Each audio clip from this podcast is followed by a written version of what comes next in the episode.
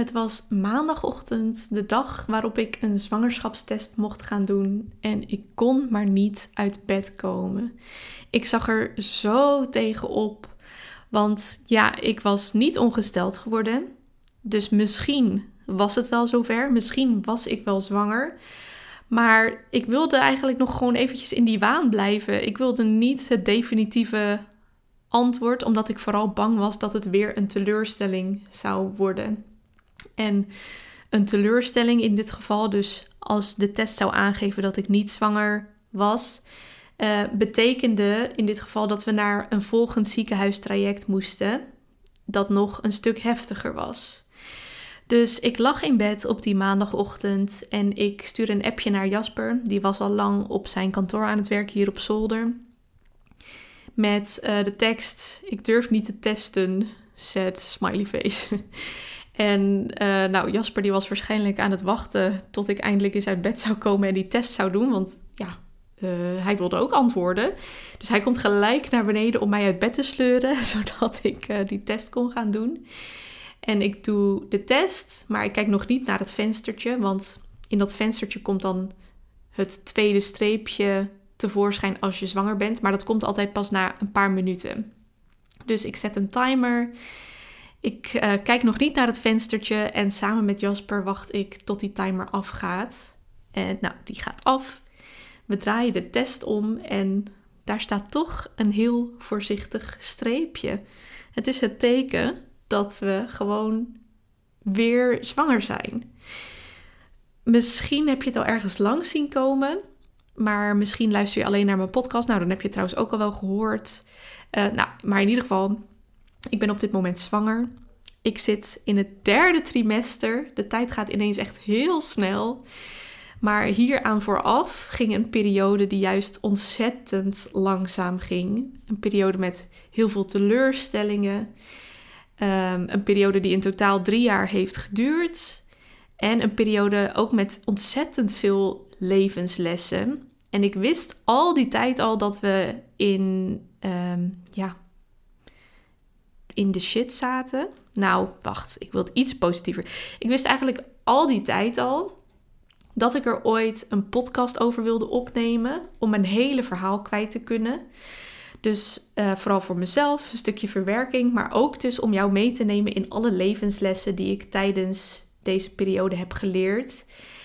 En hoe ik met zo'n moeilijk en groot ding in mijn leven, namelijk een kinderwens die nog niet vervuld was, ben omgegaan. Ook in combinatie met het ondernemerschap. Daar gaat deze aflevering over. Dus het is een heel persoonlijke aflevering. Um, laten we er gewoon maar in gaan duiken. Vooraf wil ik wel een trigger warning delen. Het is dus een verhaal van 1 op de 6. Want 1 op de 6 vrouwen. Uh, voor 1 op de 6 vrouwen is zwanger worden niet vanzelfsprekend. Bij mij is dat ook. Um, ik ga vertellen over diepe emotionele dalen. Het onderwerp miskraam komt langs. Dus als je dat heel moeilijke onderwerpen vindt, of als je op dit moment niet in de mentale headspace bent om daarnaar te luisteren, zou ik je vooral willen uitnodigen om deze aflevering nu te stoppen en om hem misschien later te luisteren, of misschien gewoon helemaal niet. Je mag natuurlijk heel erg uh, pick and choose wat jij op dit moment nodig hebt. En ik wilde ook een stukje herkenning geven, want mocht je dit een moeilijk onderwerp vinden, omdat je zelf bijvoorbeeld een kinderwens hebt die nog niet vervuld is, of omdat je um, een kinderwens hebt gehad waarvan je inmiddels weet dat het nooit vervuld gaat kunnen worden, of dat het om eh, welke andere reden dan ook een ingewikkeld onderwerp voor je is, weet dan dat ik uh, weet dat je er bent. Ik weet misschien niet wie je bent, maar ik weet dat je er bent, want um, ja, ik weet gewoon dat er mensen zijn voor wie dat zo is. Weet dat ik je een dikke knuffel geef vanaf hier. Ook al weet ik niet precies wie er dan luistert, voor wie dat geldt. Dat hoef ik ook niet te weten. Je mag het natuurlijk altijd met me delen als je dat fijn vindt. Um, en je mag er dus ook voor kiezen, om te stoppen met luisteren. Ik heb ook heel veel dingen geboycott in de tijd dat ik dit een moeilijk onderwerp vond. Mijn eh, favoriete vlogger, die raakte op een gegeven moment zwanger. En die had een hele leuke YouTube-serie over ehm, eerste trimester, tweede trimester. En winkelen voor de baby en dit en dat. En oh, ik kon het gewoon niet aan. Dus ik heb dat gewoon niet gekeken. Dus ehm, weet je, ja, kies daarin gewoon heel erg voor jezelf van wat voelt goed voor jou.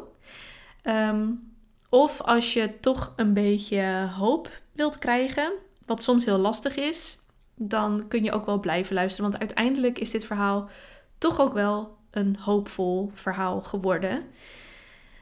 Ehm, ja, dus dat eventjes vooraf. Onze reis naar deze zwangerschap heeft drie jaar geduurd. En ik ga gewoon beginnen met vertellen bij het begin. Daarvoor gaan we terug naar maart van het jaar 2020.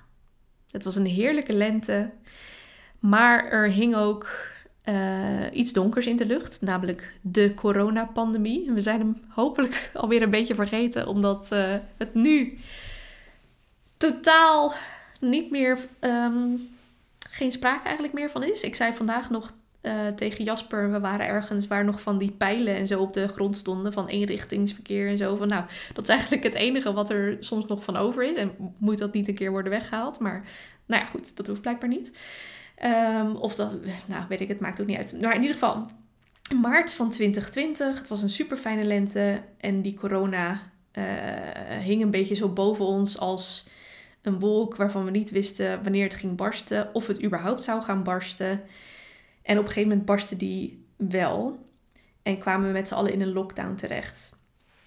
Anderhalve maand nadat de lockdown werd aangekondigd, zouden wij eigenlijk gaan trouwen. Dus wij hadden, uh, je kunt je voorstellen, een hele bruiloft georganiseerd. Want anderhalve maand van tevoren moet er echt wel wat staan. Dus we ik had een jurk, die hangt nu nog steeds boven op zolder in de kast. Heel triestig uh, te hangen. Um, onze trouwringen die liggen daar ook met de datum erin gegraveerd. Het zou 8 mei van 2020 uh, eh, plaatsvinden. Jasper heeft zijn pak binnen. Alles was geregeld. Iedereen had ge-RSVP'd. We hadden een prachtige locatie. We waren daar ruim een jaar mee bezig geweest. En ineens viel dat allemaal in het water. Dat alleen al vond ik best wel pittig. Dat was eigenlijk, zo zie, het, uh, zie ik het nu achteraf, de eerste van een hele hoop teleurstellingen en moeilijke uh, momenten. Uh, ja, eigenlijk voelt het achteraf alsof het vanaf dat moment een beetje bergafwaarts ging. Um, en dat heeft er ook mee te maken omdat um, ja, we leven toch wel in een soort planbare maatschappij. Je bestelt iets op het internet, de volgende dag wordt het geleverd. En daar zijn we inmiddels zo erg aan gewend geraakt dat je het idee hebt dat dat voor alles in het leven geldt. Of dat je in de waan misschien leeft dat dat voor alles in het leven geldt. En destijds ja, vond ik dat dus natuurlijk ook heel irritant. Dat ineens bleek dat er nog andere dingen in het spel waren die je plannen zomaar uh, op hol konden gooien of uh, van slag konden maken of nou, whatever.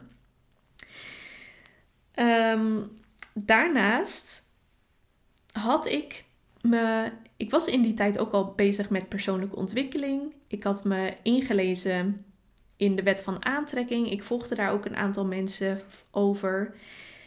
En uh, ik vind dat nog steeds een interessant onderwerp, manifesteren en de wet van aantrekking. Maar destijds had ik daar ideeën over, had ik daar een bepaalde waarheid over in mijn hoofd, die achteraf gezien heel erg toxic was. Voor mij in ieder geval. Er zijn namelijk experts die um, op dit gebied, experts op het gebied van de wet van aantrekking, die je vertellen dat alles in je leven, dat alles in je leven maakbaar is en dat alles wat er in jouw leven zich manifesteert, dat je jezelf dat hebt aangetrokken. En er zijn dus ook experts die zeggen uh, dat dat dus ook geldt voor ziektes en alle nare dingen in je leven waar je dus eigenlijk geen invloed op hebt. En toen der tijd was dat eigenlijk ook mijn waarheid. Want die waarheid dat je jezelf alles aantrekt, dat is een heel gemakkelijke waarheid om aan te nemen als alles goed gaat. dan is het gewoon van, nou, alles gaat goed, dus mooi, ik ben goed aan het manifesteren, ik heb het helemaal onder controle, Ehm, er is niks mis op dit moment, dus ik zal wel uh, nou, goed bezig zijn met mijn energie en met dingen aantrekken en weet ik het allemaal. Ehm, dus als het goed met je gaat, is dat een heel fijne waarheid om te hebben. Want dan voel je je goed over jezelf, omdat je denkt dat omdat het zo goed gaat, ja, dat je jezelf dat allemaal hebt aangetrokken. En ergens kan het ook een fijne waarheid voor je zijn als het niet goed met je gaat, omdat je dan alsnog het gevoel hebt dat je controle hebt over de dingen die je overkomen. Dat je daar op de een of andere manier zelf verantwoordelijk voor bent, dus dat je het zelf hebt aangetrokken en dat er dus ook een manier is om dat zelf weer op te lossen. Dus het gevoel van controle. Ik denk dat meer mensen dat zich zullen her, uh, herkennen, dat meer mensen zich daarin herkennen dat het gevoel van controle gewoon überhaupt een heel fijn gevoel is. Of je nou uh, goede dingen aantrekt of slechte dingen aantrekt. Maar op het moment dat je dan dus teleurstellingen te verduren krijgt, zoals een wereldwijde virusuitbraak, dan ga je jezelf dus ook vragen stellen. Dan ga je jezelf dus ook, tenminste, ik deed dat wel. Oké, misschien geldt dit niet voor iedereen, maar ik deed dat wel. Dus ehm, ik ging mezelf ineens afvragen van, oh, holy shit, uh, hoe heb ik mezelf dit dan aangetrokken? Hoe heb ik ervoor gezorgd dat er een wereldwijde pandemie ontstond, waardoor mijn bruiloft ineens niet doorging? En ehm, dit verhaal is relevant om het volgende wat ik ga vertellen. Want ik luisterde op een gegeven moment naar de podcast van Wendy van Wijngaarden, die later mijn eerste grote klant zou worden. Wij hadden al, ehm, nou, misschien al wel een jaar of zo leuk contact via Instagram. En zij had een podcast genaamd Jouw Wending. En dat ging over mensen die een interessante wending hadden ehm, doorgemaakt in hun leven. En um, dus ze interviewde daar volgens mij ook wel mensen voor. Of ze vertelde over wendingen van zichzelf. En nou ja, goed. Maakt niet zo heel veel uit. Maar een van haar afleveringen van toen uh, ging over de corona-uitbraak. En dat het natuurlijk shit was. Maar er zat ook een levensles in. Namelijk dat als je er op een andere manier naar ging kijken, dat het wellicht ook kansen kon bieden. Of dat je wellicht dan in kon zien dat het ook wel een positieve twist kon hebben. Want, nou, ik denk dat er heel veel positieve dingen zijn ontstaan na de corona-pandemie. Namelijk dat we. Um, meer thuiswerken, dat meer bedrijven dat ook accepteren, dat we misschien meer, ehm, ja, meer genieten van het thuis zijn. Als in destijds was het natuurlijk irritant, omdat het het enige was wat we konden doen. Maar dat we daar nu misschien wel ehm, ja, meer ruimte ook voor voelen. Ehm, en dat was dus ook een beetje de boodschap van als je op een andere manier naar een shit situatie kunt kijken, dan zie je misschien ook wel welke positieve dingen daaraan hangen. En ik weet nog precies waar ik liep toen ik dat hoorde. Ik was aan het wandelen hier in de buurt. En er ging een kriebel door mijn hele lijf. Want ineens was mijn inzicht: oké, de bruiloft kan niet doorgaan. Dat blijft vervelend. Maar biedt dat dan misschien kansen voor andere dingen? En mijn eerste ingeving was: betekent dat niet dat wij gewoon nu lekker eerst aan kinderen kunnen gaan beginnen. Want dat stond al zo lang op mijn wishlist. We hadden ook uh, inmiddels heel veel lieve mensen om ons heen met leuke kinderen. En ik heb vaak aan Jasper gevraagd: moeten we niet eerst aan kinderen beginnen en daarna gaan trouwen? En nou, hij wilde liever eerst trouwen. Dus nou, in overeenstemming waren we het daar dan wel mee eens dat we toch gewoon eerst lekker gingen trouwen. Maar ja, nu kon dat niet. Dus toen dacht ik ineens van oké, maar ehm, moeten we dan nu gewoon niet uh, gaan trouwen of uh, uh, aan kinderen beginnen? We hadden een andere datum voor de bruiloft, namelijk in augustus van dat jaar. Maar we wisten eigenlijk al van ja, we willen gewoon zoveel mensen uitnodigen. We, waarschijnlijk is het dan nog niet voorbij. Dus waarschijnlijk gaat die bruiloft er nooit dit jaar uitzien zoals we willen dat hij eruit ziet. Dus uh, nou, goede gesprekken over gevoerd. En besloten om de bruiloft helemaal te annuleren. Die is tot nu toe nog steeds. Um, gewoon staat die, zit die nog steeds in het vat, zeg maar. En om dus te beginnen aan onze kinderwens. Dus dat was onwijs spannend. En daar begonnen we mee, volgens mij officieel in april of mei van dat jaar. Dus uh, snel geswitcht, hop, andere focus. uh, een focus waar ik ook heel blij van werd. Wij gingen beginnen aan onze kinderwens. Onwijs spannende periode natuurlijk ook. Als je al wel eens bezig bent geweest met je kinderwens um, actief, zeg maar, dan zul je misschien wel herkennen dat je onwijs gefocust bent op alles wat er in zo'n periode in je lichaam gebeurt. Dus waar je lichaam eerst gewoon een handige tool was om eh, van A naar B te komen, ik zeg maar wat.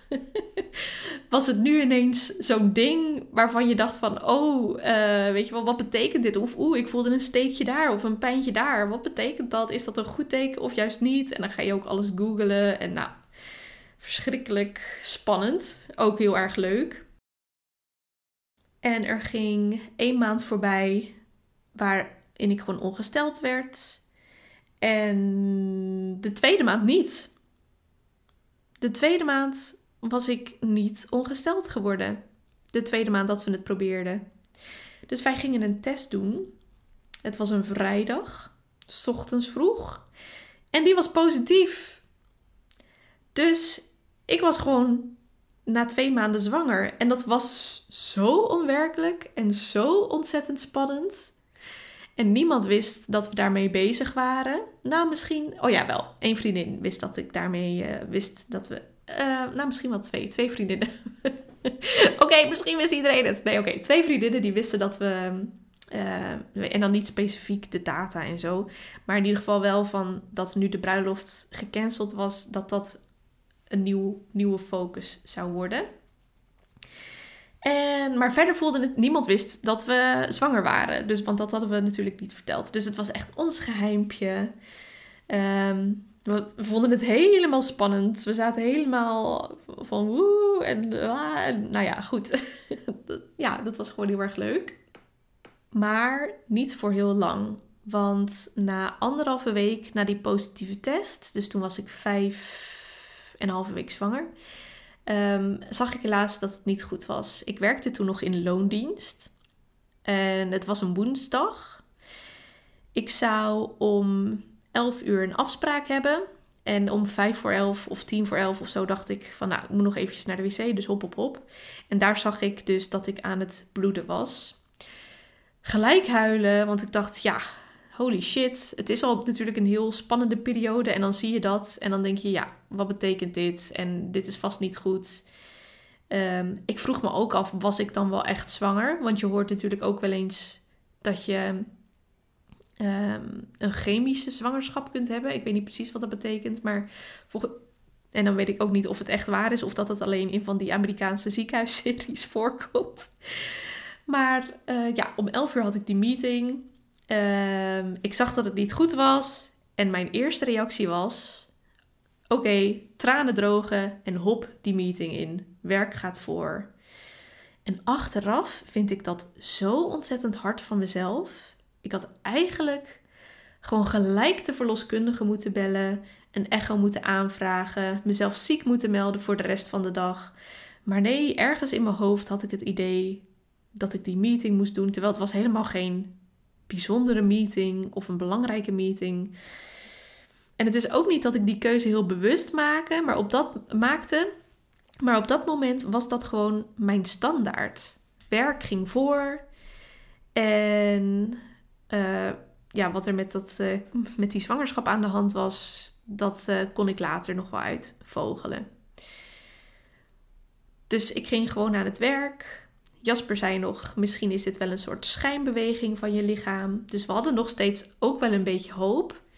En ik wilde ook gewoon zien hoe het zich verder ontwikkelde. Maar het bloeden stopte niet.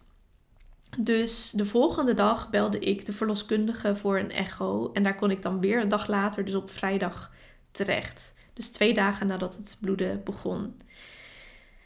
En voor, als voorbereiding voor deze podcast heb ik um, eventjes die appjes naar boven gehaald. Om te kijken van ja, hoe ging dat dan? En uh, omdat het inmiddels natuurlijk alweer drie jaar geleden is. Ruim drieënhalf jaar geleden trouwens.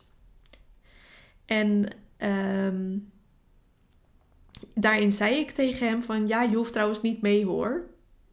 Echt zo raar. Als ik dat nu teruglees, dan denk ik echt van hè, ik kan er ook nu gewoon met mijn hoofd niet meer bij. En dat komt, dat laat denk ik ook zien aan mezelf in ieder geval dat ik destijds echt een totaal ander persoon was. Ik denk dat ik het ergens niet helemaal serieus nam. Ik denk dat ik ergens misschien dacht dat mijn lichaam aan het overreacten was. Ik denk dat ik ergens misschien dacht dat het een nepzwangerschap was. Um, dat denk ik. Want anders, ja, waarom zou je anders zeggen van ja, je hoeft niet mee. Ik ga wel even in mijn eentje naar die echt. Nou, ik snap het gewoon niet. Nou goed, Jasper ging natuurlijk wel mee, want hij zag, ja, weet ik het. Hij dacht denk ik wel gewoon helder na. En uh, nou, in ieder geval bij die echo zagen we dat er niks levend meer was in mijn buik. En het was niet helemaal duidelijk of het er al uit was of dat het nog onderweg zeg maar was. Maar er was in ieder geval geen kloppend hartje te zien. En wat ze daarnaast ook nog zagen, was dat in een van mijn eierstokken dat er iets onrustigs te zien was. Daardoor twijfelden ze of het misschien ging om een buitenbaarmoedelijke zwaar, uh, zwangerschap. Nou, um, op dat moment, tijdens die echo en in de tussenperiode, dus ik had heel eventjes gehuild voor die meeting. Toen ging ik op gelijk weer aan het werk. En toen, twee dagen later, was die echo. En in die tussentijd had ik eigenlijk niet echt gehuild. Ehm, en na die echo liepen we naar huis. En omdat ze die onrust zagen op mijn eierstok, stuurden ze ons wel door naar het ziekenhuis. Dus ze wilden dat de gynaecoloog in het ziekenhuis ook nog even zou kijken. Want ehm, ze dachten dat hij misschien beter kon zien of het om een buitenbaarmoedelijke zwangerschap was gegaan. Uh, of, of dat het er nog zat, of nou, wat er dan precies aan de hand was. Uh, dus we liepen naar huis van die echo en gingen daarna met de auto naar het ziekenhuis. En wat daar gebeurde was best wel traumatisch. En dat klinkt heel suf. Maar achteraf, als ik daar nu aan terugdenk, dan zie ik me daar zo zitten als super kwetsbaar en jonge vrouw. Um, en door een samenloop van omstandigheden ja, werd ik gewoon in een soort emotionele rollercoaster gedropt. Nou, ik leg wel eventjes uit wat er daar precies gebeurde. Want wij komen daar aan bij de gynaecoloog. Ik hoorde dus net dat ik waarschijnlijk of een miskraam had of een buitenbaarmoedelijke zwangerschap. Allebei natuurlijk drie keer kut. Dus we komen aan bij die balie. Hallo, we zijn met spoed doorgestuurd. Uh, dit is mijn naam. En het eerste wat ze zeiden was: uh, Ja, dat kan wel zijn, maar hij mag hier niet zijn. Jasper werd gelijk weggestuurd. Hij mag niet mee, want het is corona en je moet in je eentje naar die afspraak. Je mag hier niet zijn, je mag niet in die wachtkamer plaatsnemen. Dat wisten wij van tevoren helemaal niet, want wij waren ook gewoon maar met spoed doorgestuurd.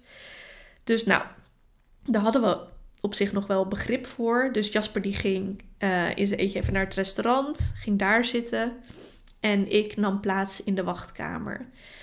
Drie kwartier zat ik daar te wachten elke keer kwamen er mensen uit dat hokje en die riepen weer andere mensen op. Uh, maar mij dus niet. En uh, nou ja, op dat moment dacht ik nog van, nou oké, het is spoed, het moet natuurlijk ergens tussendoor. Dus weet je, misschien zijn er nog andere, veel ergere spoedjes, weet ik veel. Ik wacht gewoon wel. Er was niks in mij wat toen dacht van, hier gaat iets niet goed. En um, totdat, na drie kwartier dus ongeveer, die gynaecoloog naar buiten kwam die ging iets overleggen met de receptie en ik hoorde haar iets zeggen van. Ehm, ja, ja, ik had gezegd dat ze gelijk door mocht komen, maar ja, ik weet niet, ze, ze is er blijkbaar nog niet. Nou, dan ga ik eerst wel even lunchen. Doei doei. Dus zij ging lunchen en toen dacht ik, hmm, gaat dit over mij? En vervolgens um, zei die vrouw van de receptie van, of is die hier wel? Hallo, mevrouw Bemelman, zit die hier? Dus ik zo, ja, dat ben ik. Zegt ze doodleuk, uh, heb je je wel aangemeld? Nou, toen werd ik een beetje boos. Want toen dacht ik van, ja zeker, ik heb me drie kwartier geleden aangemeld. We zijn gelijk doorgekomen. En het eerste wat jullie deden was mijn vriend hardhandig wegsturen. Terwijl ik hier een miskraam aan het hebben ben. En toen brak er iets in me. Oh, ineens begon ik zo hard te huilen. En ik kon ook niet meer stoppen. Ik voelde me zo kut, zo klein, zo kwetsbaar. En ook om voor het eerst hardop tegen iemand te zeggen dat je een miskraam aan het hebben bent. Terwijl je eigenlijk nog in de wenfase zat van het feit dat je zwanger bent. Nou, ja, dat was gewoon echt een uh, bizar moment. Dus nou, uh, daar, begon, daar begon de waterval. En uh, die gynaecoloog was dus aan het lunchen. Dus toen zeiden ze van nou ga jij eerst maar bloed prikken. Dus ik uh, liep jankend door die gangen van het ziekenhuis naar het bloedprikkamertje. En het maakte me ook geen reet uit wie het zag. Echt, ik dacht echt, ja, dit is zo kut. Want ineens was het een soort keiharde reality, reality check van... En het is die kut corona. En mijn vriend mis ik. En ik heb hem nodig. En ik moet ook nog bloed prikken. Oh, dat vond ik, toen ook nog vervelend. Inmiddels is dat zo vaak gebeurd dat het me echt geen reet meer uitmaakt.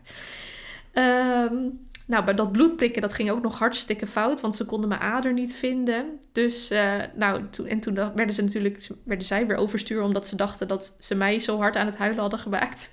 dus ik zei nog tussen de tranen door, ja, het komt niet door jullie hoor, dat ik huil. uh, nou goed, oké. Even een zijverhaaltje.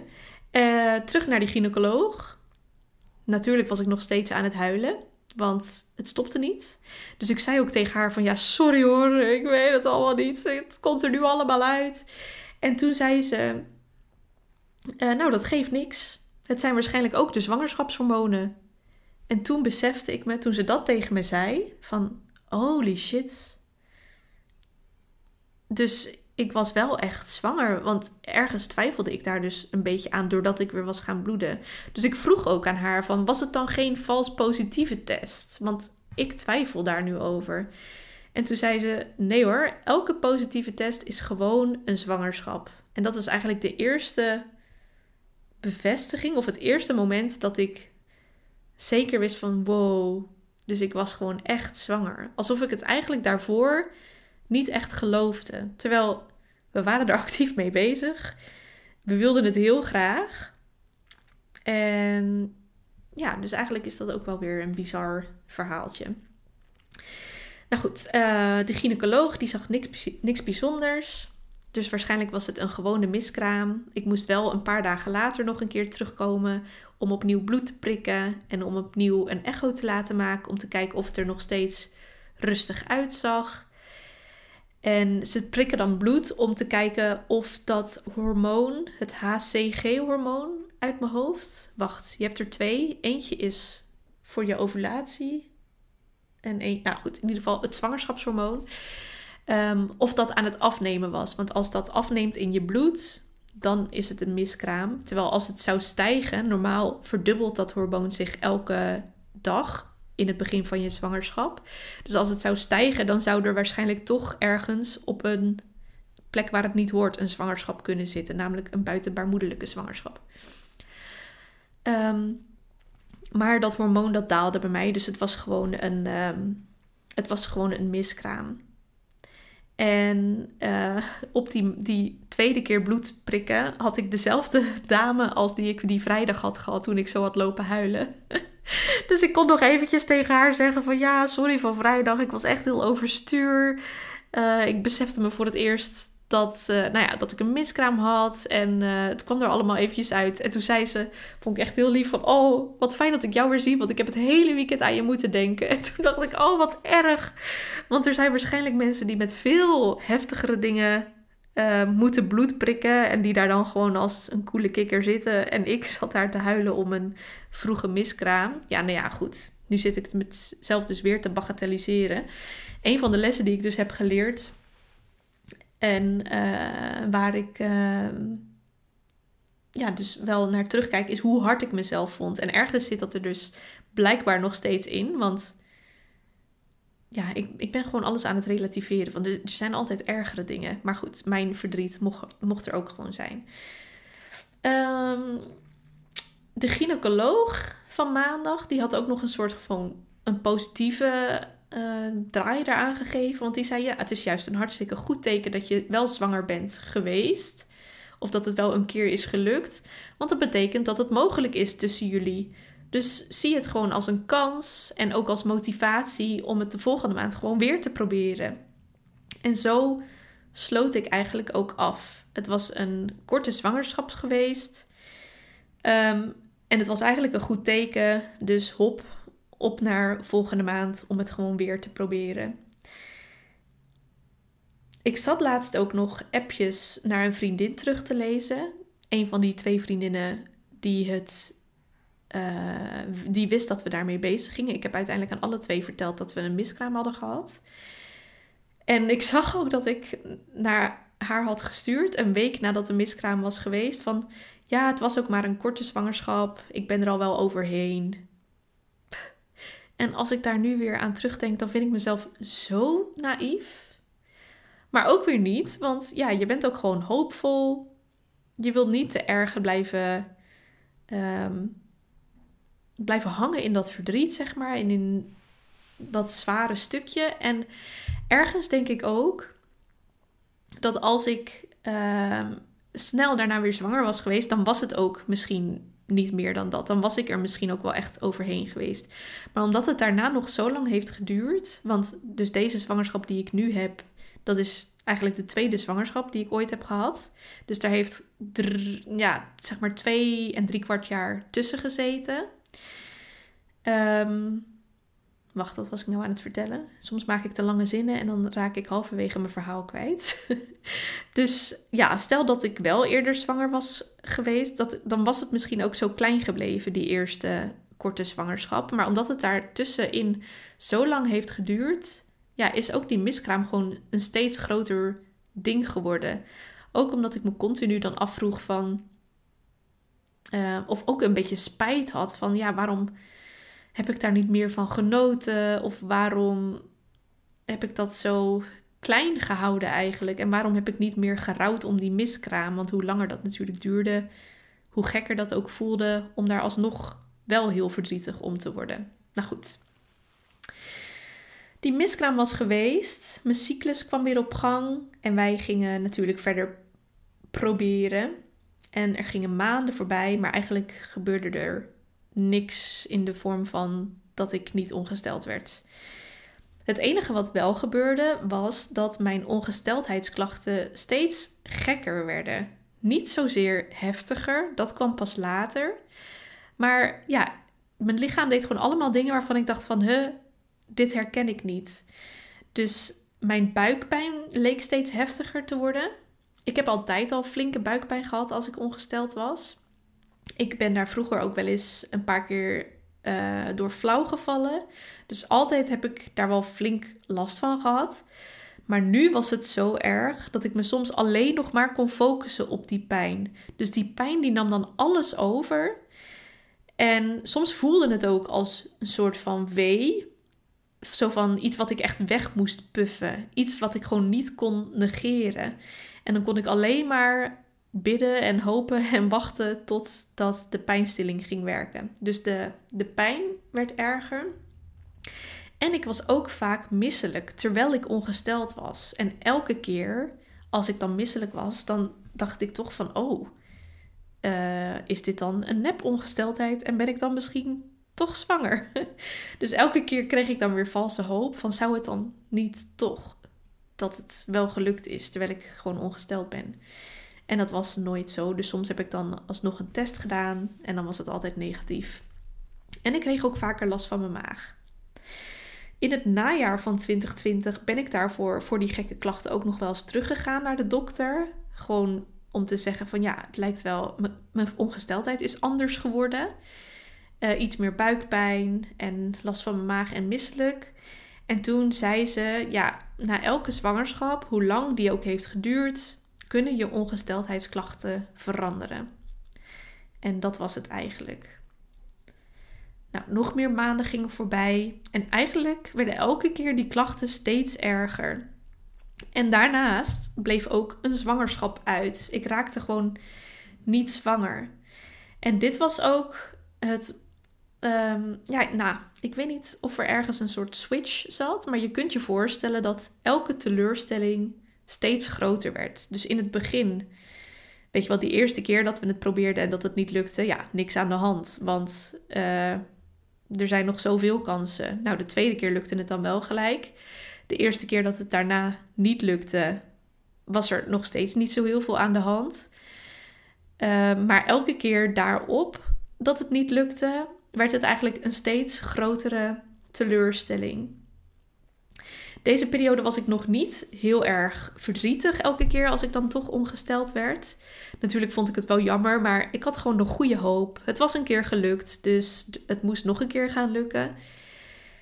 En voor de rest deed ik natuurlijk zoveel mogelijk om het te laten slagen. Dus ik slikte al foliumzuur. Ik deed ovulatietesten om te checken dat we wel op het goede moment um, het deden.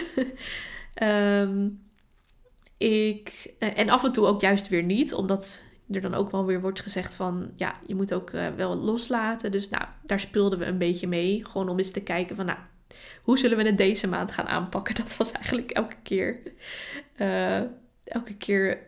Nou, niet echt een vraag waar we het dan over hadden, maar wel iets waar ik in mijn hoofd dan weer hoop aan kon koppelen. Van oeh, dan ga ik deze maand proberen om ook nog vitamine D erbij te slikken. Wel, wellicht helpt dat, weet je wel, op zo'n manier. En ik was ook nog steeds wel bezig met die wet van aantrekking. Um, dus net zei ik al van daar had ik toxic ideeën over. Ik had een toxic waarheid aangenomen, namelijk de waarheid dat ik mezelf alles aantrok en dus ook die miskraam. En dus ook alle keren dat het niet lukt. Want dat was mijn overtuiging. Alles wat je hebt, dat heb je aangetrokken. En dus ook um, alles wat zich niet manifesteert, dat stoot je blijkbaar op een manier af. Dus um, terwijl die teleurstellingen erger werden, werd ook de verwarring in mijn hoofd erger. Want ik ging twijfelen over, hè, maar wil ik het dan wel erg genoeg? Of wat doe ik dan fout? En dat maakte het hele verhaal zo frustrerend en ook extra zwaar, want ik kon er gewoon geen betekenis aan hangen. En ik was continu bezig met: wat doe ik niet goed? En hier en daar hoorde ik dan ook wel eens uh, adviezen, zoals: ja, je moet het kindje voor je zien. En je moet ervan uitgaan, elke keer weer, dat het gewoon gelukt is. Maar dat deed dan zo verschrikkelijk veel pijn als jij er dan, als, nou, als ik er dan vanuit was gegaan van oké, deze keer is het gewoon gelukt. En dan bam, dan werd je weer met je neus op de feiten gedrukt als je weer ongesteld werd. Nou, dat is gewoon, dat was gewoon echt heel pijnlijk en heel, um, ja, te verdrietig. Dus je, je wil jezelf dan ook in bescherming nemen door gewoon wel voorzichtig daarover na te denken. In plaats van jezelf helemaal overtuigen dat het dit keer gelukt is. Want het is gewoon niet altijd gelukt. Nou, in de tussentijd was er wel een andere leuke ontwikkeling. Namelijk uh, dat ik had besloten om fulltime ondernemer te worden. Uh, mijn bedrijf werd steeds succesvoller. En in, in het najaar van 2020 heb ik dus ook ontslag kunnen nemen. Dus ergens kon ik ook wel weer betekenis vinden in die miskraam en in het nog niet zwanger zijn. Want ik geloof ergens wel dat ik die stap nog moest maken naar dat fulltime ondernemerschap. Want stel dat die eerste miskraam, dat dat gewoon een kind was geworden. Een volgroeid eh, kind en een bevalling. En nou ja, even kijken hoor, wanneer zou ik dan moeder zijn geworden? Ik denk in februari of maart of zo van 2021 zou ik dan zijn uitgerekend. Um, dus stel dat die zwangerschap was doorgegaan, misschien had ik dan nu nog steeds wel in loondienst gezeten. Terwijl ik eigenlijk altijd wel wist, als ik kinderen krijg, dan wil ik er meer voor ze zijn. Ik wil ze niet, um, ik wil niet dan nog steeds eh, vier dagen. Ik, werken. ik werkte toen al vier dagen. En dat wil ik niet als ik kinderen heb, want ik wil gewoon zorgen dat ik er meer dagen dan slechts één dag door de week, of dus eigenlijk drie dagen. Dus ik wil er niet. Uh, wacht, hoe ga ik? Ik ben even in de war. Oké. Ik wil er meer dan drie dagen per week, namelijk twee weekenddagen en één door de weekse dag voor ze zijn. Dus op die manier kon ik er toch wel een positieve draai aan geven. Nou, nu gaan we eventjes door naar april van 2021. En al die tijd zijn wij dus als konijnen aan de gang. Nee hoor. Maar nou ja, je snapt wel, we hebben geen poging onbenut gelaten. We wilden dit gewoon zo graag. En uh, ja, ja, dan ga je daar gewoon voor aan het werk. Ja, zo ben je nou eenmaal. En um, we naderden dus april. En we naderden ook het jaar dat je het geprobeerd moet hebben zelf voordat je bij de dokter aan de bel mag trekken van yo, het lukt niet. Um, inmiddels waren mijn ongesteldheidsklachten nog een tikje zwaarder geworden. Als in eigenlijk wel veel zwaarder. Ik kon op dat moment een paar dagen per maand niks vanwege ofwel de pijn ofwel de misselijkheid. Uh, ja, ofwel de maagklachten, de maagpijn. Uh, ik was wel inmiddels fulltime ondernemer. Dus ik kon daar omheen wel heel flexibel zijn. Dus dat was heel mooi meegenomen. Ik kon echt heel veel de tijd pakken om voor mezelf te zorgen. Om uh, ja, ruimte te geven aan de pijn. En ervoor te zorgen dat ik genoeg pijnstilling kon nemen en zo om het op te lossen. Het is heel bijzonder trouwens. Als je normaal, ja, neem je wel eens een paracetamolletje als je hoofdpijn hebt. Maar als de pijn zo erg is, ja, dan wordt het ineens veel meer een project wat je ook nog eens moet managen in je dag. En dan, dan gaat daar ineens heel veel tijd en energie naartoe. En ook denkkracht. Zo van, oh ja, oeh, ik moet deze week weer ongesteld worden. Wat, um, weet je wel, wat, hoe kan ik dan dit keer met de pijn omgaan? Ga ik dit proberen of dit? En nou ja, goed. Um, dus even denken. Ja, dus dat, dat was fijn dat ik inmiddels fulltime ondernemer was. En dat ik daardoor heel veel ruimte kon pakken voor pijnmanagement. En we hadden een afspraak gepland bij de dokter. Dat moest Jasper van mij doen, want ik vond het te gênant. Ik had daar heel veel oordelen over naar mezelf. Want ik dacht nog steeds, ik doe iets niet goed. Er zit iets niet goed in mijn energie. Of ik wil het niet graag genoeg. Of ik heb dit fout gemanifesteerd. En ik vond het zelfs zo erg dat ik bij een vriendin op de verjaardag van haar dochtertje was. En die vroeg van, ja, hoe gaat het nu? Dat was een van die twee vriendinnen die het wist. Um, hoe gaat het nu? Um, jullie zijn al een jaar bezig. En toen zei ik, ja, we hebben een afspraak bij de dokter. En ik barstte gewoon in huilen uit. Zo erg vond ik het om te vertellen dat we naar die dokter moesten. Achteraf, kijk, als ik hier nu aan terugdenk, denk ik echt, meid, waar was je mee bezig? Waarom, waarom vond je dat zo verschrikkelijk erg? Maar ik wil het toch met je delen, omdat misschien, uh, ja, luister je dit wel en heb je daar zelf ook oordelen over naar jezelf? Of misschien wel op een heel ander vlak. Um, dus ik kan, me dus zelf daar, ik kan mezelf daar nu niet meer in herkennen. Maar ik wil het toch met je delen. Ook al vind ik dit nu weer gênant. Dus eventjes een ingewikkeld inkijkje in mijn hoofd. Um, maar goed, ik vond het dus heel erg. Want uh, ten eerste, omdat ik dacht van dit ligt aan mij, ik doe iets niet goed, ik manifesteer het verkeerd. Oh, verschrikkelijk. Uh, maar wat er ook bij kwam, was dit was gewoon niet het romantische plaatje dat ik in gedachten had. Het zou een enorm leuke periode moeten zijn. Het zou een heel spannende periode moeten zijn. En ik wist van, ja, vanaf het moment dat we naar de dokter gaan, wordt het gewoon medisch en wordt het gedoe en moeten we dingen gaan testen en weet je wel, dat hele stuk. Die dokter die stuurde ons door naar de gynaecoloog. Met name vanwege de klachten die ik had. Dus um, ik had al een beetje gegoogeld van wat zou dit kunnen zijn. Ik was daar ook al op het woord endometriose gestoten, gestuit, gestuit, gestoten, uh, gestuit. Um, En de dokter die had hetzelfde vermoeden.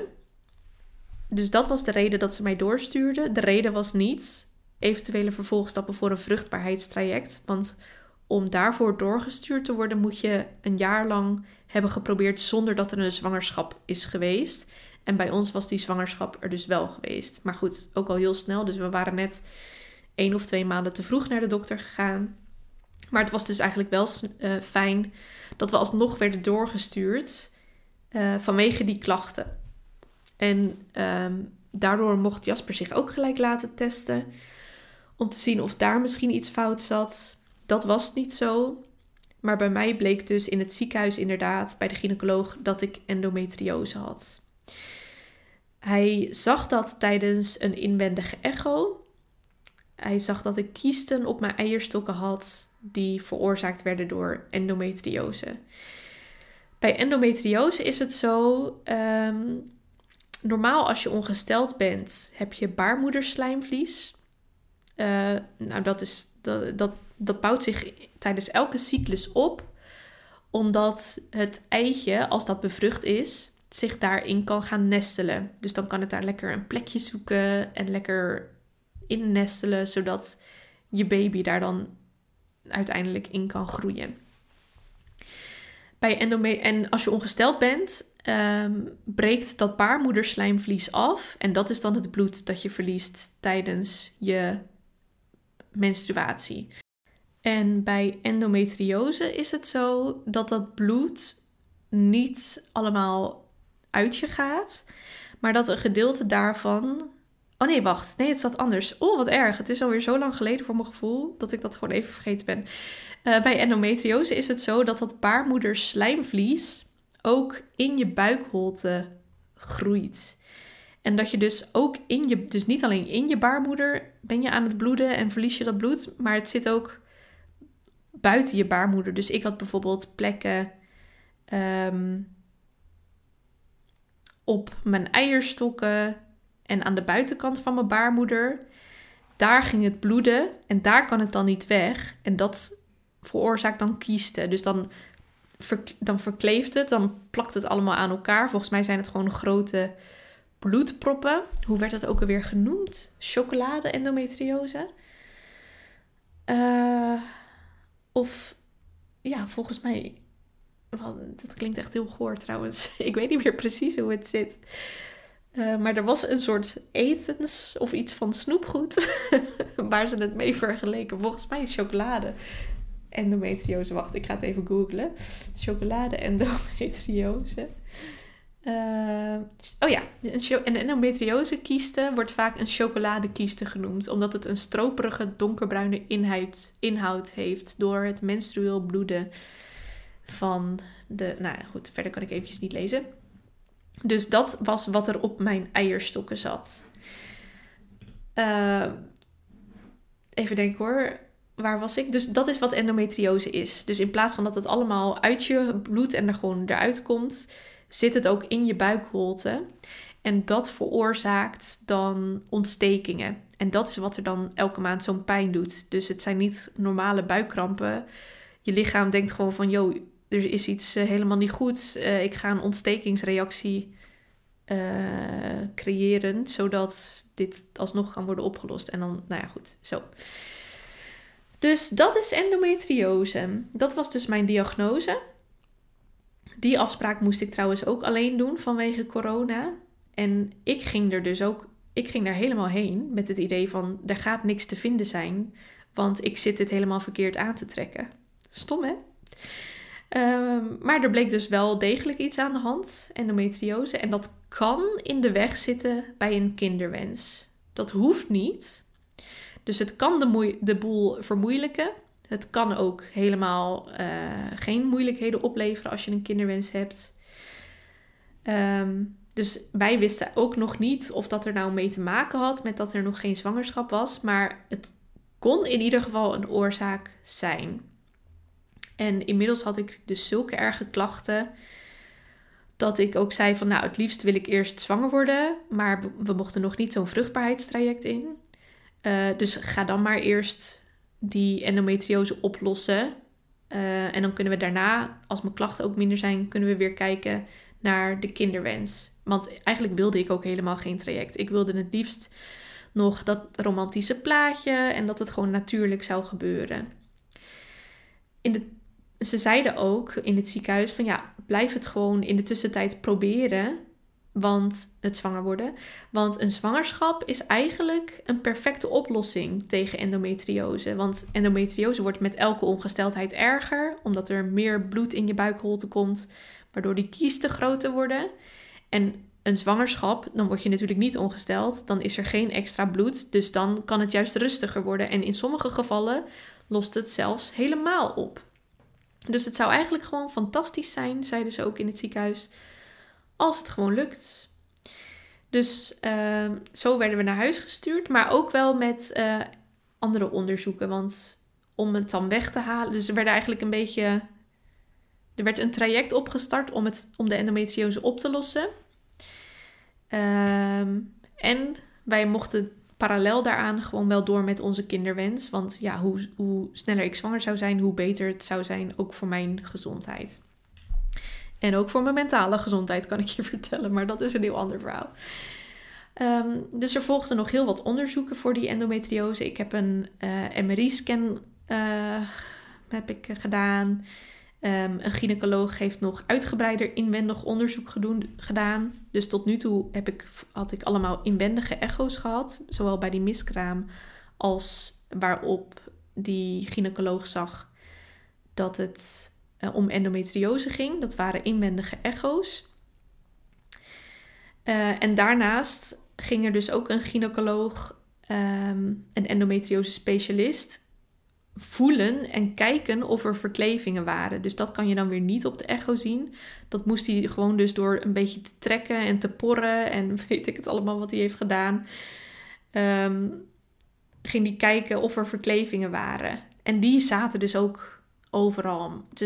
Er zaten kiesten op. Of nou, zijn het dan kiesten of verklevingen? In ieder geval, het zat op mijn darmen.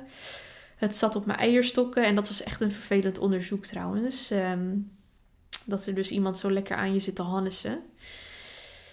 En het bijzondere vind ik ook dat al deze gynaecologen, dat waren allemaal mannen. Die van de miskramen niet. Dus die twee die, die in de bendige echo's hadden gedaan, dat waren vrouwen. Maar dat endometriose, die endometriose specialisten, die waren dan weer mannen. En dan, ik wil het nog altijd vragen. Eigenlijk heb ik nu mijn kans gemist, want ik hoef nu niet meer naar de gynaecoloog. Maar weet je wel, wat trekt ik ben er gewoon nieuwsgierig naar. Wat trekt dan een man om, uh, om gynaecoloog te worden? Ik weet niet. Misschien luister je wel en heb je zoiets van: ik ken een man die gynaecoloog is. En uh, ik zal het eens vragen, want ik ben daar oprecht wel benieuwd naar. Um, maar goed, dus die zat lekker in me te porren. En uh, die zag dus. Uh, en ook omdat dat op de MRI-scan tevoorschijn kwam, zag hij dat het, dat het overal nog verkleefd zat. Al deze afspraken moest ik allemaal alleen doen. Vanwege die KUT-corona. Ik heb Jasper wel eens stiekem meegenomen.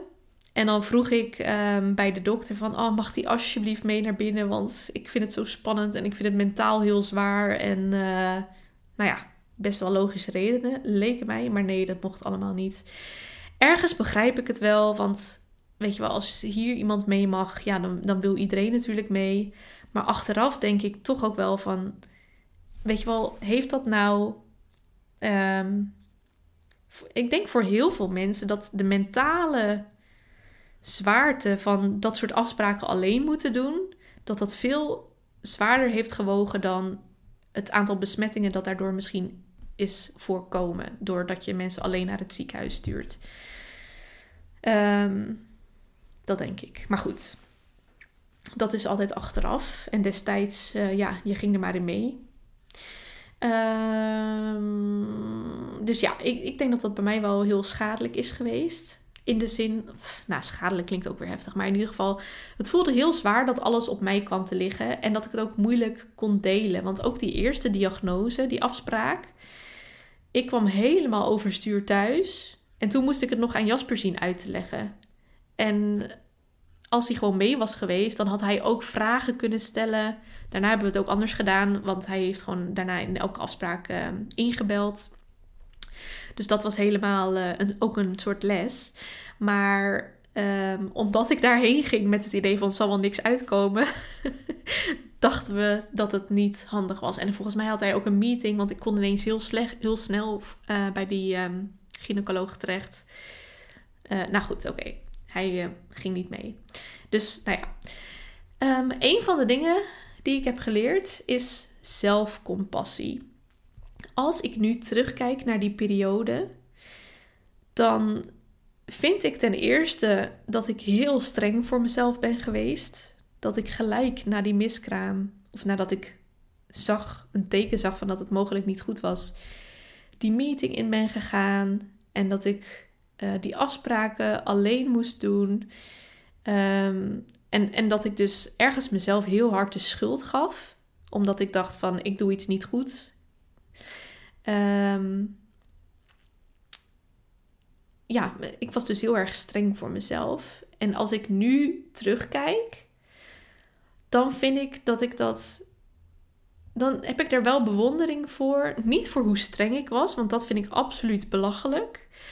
Maar ik zie wel. Ik ben wel onder de indruk van hoe ik dat heb overleefd, om het zo maar te zeggen.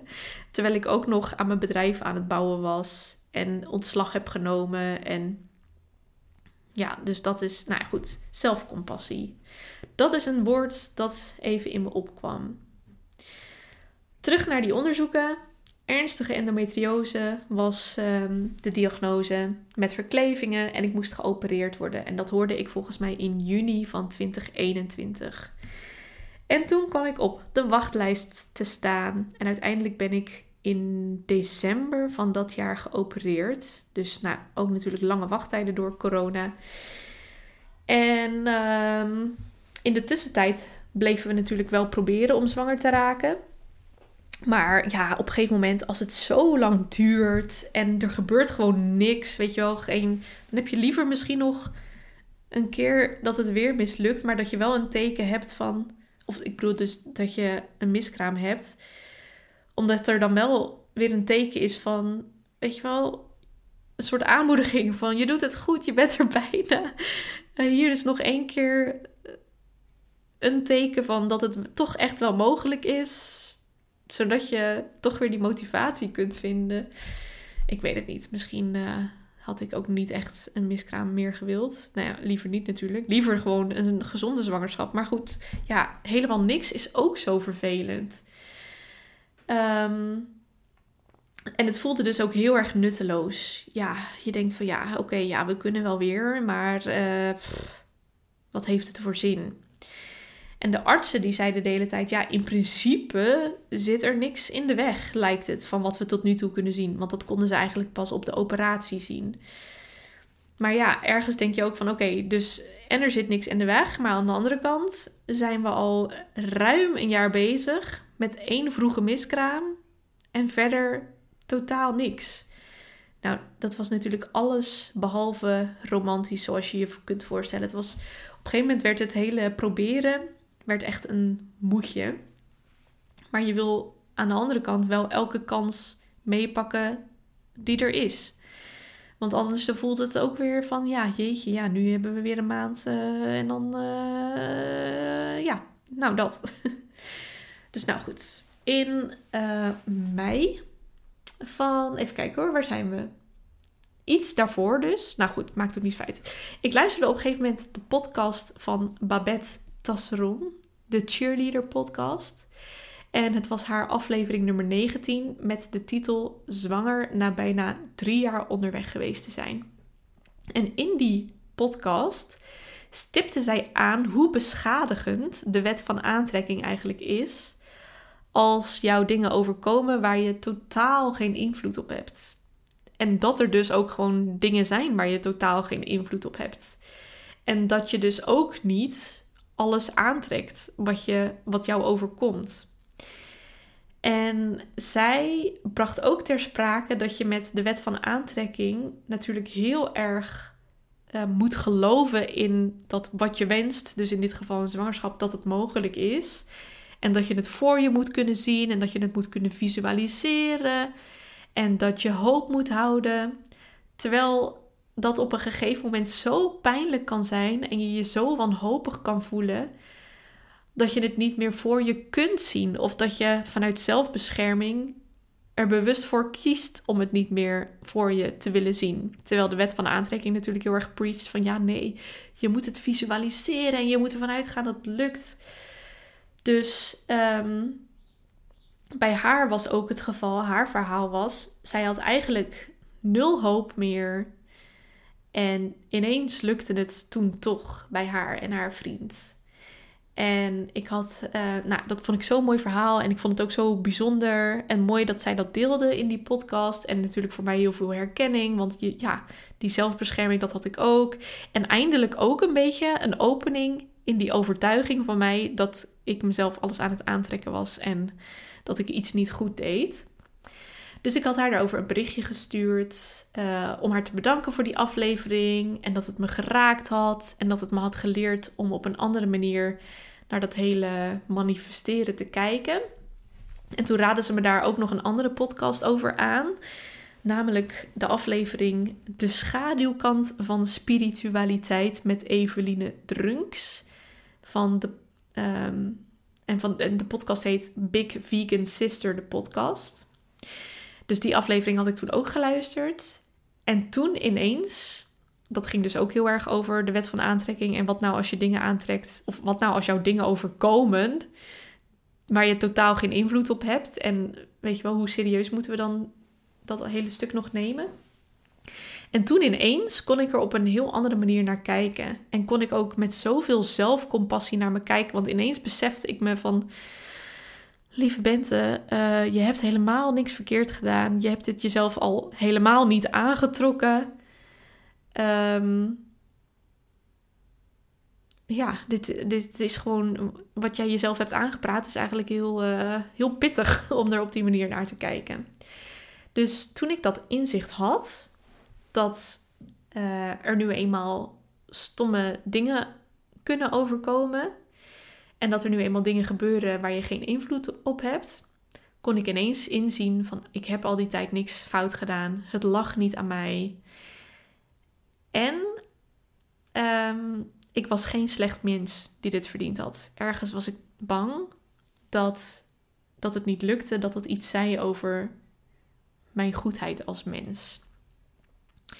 Nu kan ik mezelf dus echt niet meer voorstellen dat ik dat soort gedachten ooit heb gehad. Maar die waren er dus wel echt. En achteraf gezien is dat best wel heftig. En ik vond dat toen echt mind-blowing. Ineens kon ik mezelf een soort van rust gunnen. Ineens kon ik veel liever naar mezelf kijken. Veroordeelde ik mezelf minder erg over dat het nog niet gelukt was.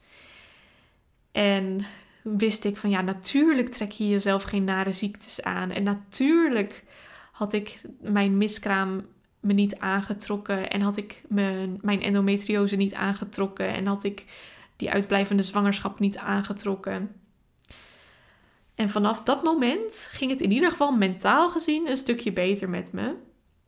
En kon ik ook weer wat meer energie in mijn bedrijf steken.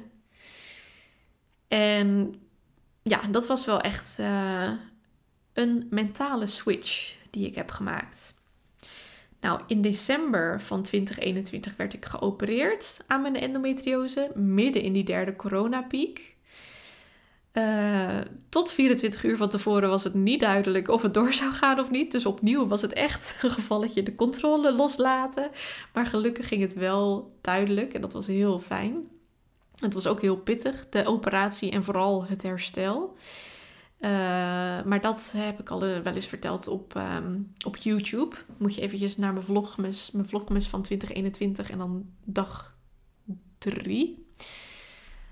Of dag 10 eh, heb ik, nou in ieder geval, er is ergens, je ziet wel op mijn YouTube kanaal welke aflevering dat was. Ik zal hem anders even in de beschrijving zetten. Um, maar het goede, dus het was heel pittig, maar het goede nieuws was dat ze heel veel van de endometriose hadden kunnen weghalen. En ook van de kiesten. Dus zo'n 90% hadden ze weggehaald. En ze hebben tijdens die operatie ook mijn eileiders doorgespoeld. Um, om te kijken of daar geen verklevingen zaten. Of dat die misschien niet dicht zaten. En dat was niet zo. of uh, ja, er, er, uh, er was geen blokkade, zeg maar. Dus met andere woorden, het zag er aan de binnenkant in ieder geval uit alsof ik gewoon zwanger zou kunnen raken. En dat was geweldig nieuws. Daar was ik natuurlijk heel blij mee. Maar aan de andere kant vond ik het ook wel jammer dat er nog steeds geen echte verklaring was voor het mislukken van die eerdere pogingen. Want het had bijvoorbeeld gekund dat ze zagen van, oh ja, er zat even een propje in je eileider of een kleine verkleving, die hebben we kunnen wegspoelen. Nu is de weg echt vrij en die heeft in de weg kunnen zitten en het is opgelost. En oké, ga ervoor, want vanaf nu gaat het wellicht wel lukken. Mm, dus ergens vond ik het natuurlijk heel fijn dat het er goed uitzag. Fijn om die bevestiging te hebben, maar ook wel jammer dat er niet een verklaring was gevonden van waarom het dan zo moeizaam ging. Want um, je, die, endometriose kan op twee manieren in de weg zitten. De eerste manier is dat er verklevingen zijn of iets met je eileider, waardoor het er fysiek zeg maar niet doorheen kan, waardoor gewoon je eicel er niet goed doorheen kan en pas op een heel laat moment of zo in je baarmoeder verschijnt. Dus dat is de eerste manier. En de tweede manier is ehm, dat het de kwaliteit van je eitjes aantast. Ehm, maar dat, was, dat, dat is weer niet te zien eigenlijk. Ehm, dus het bleef gewoon heel vaag. Het bleef gewoon heel vaag van waarom lukt het bij ons nou niet? En um,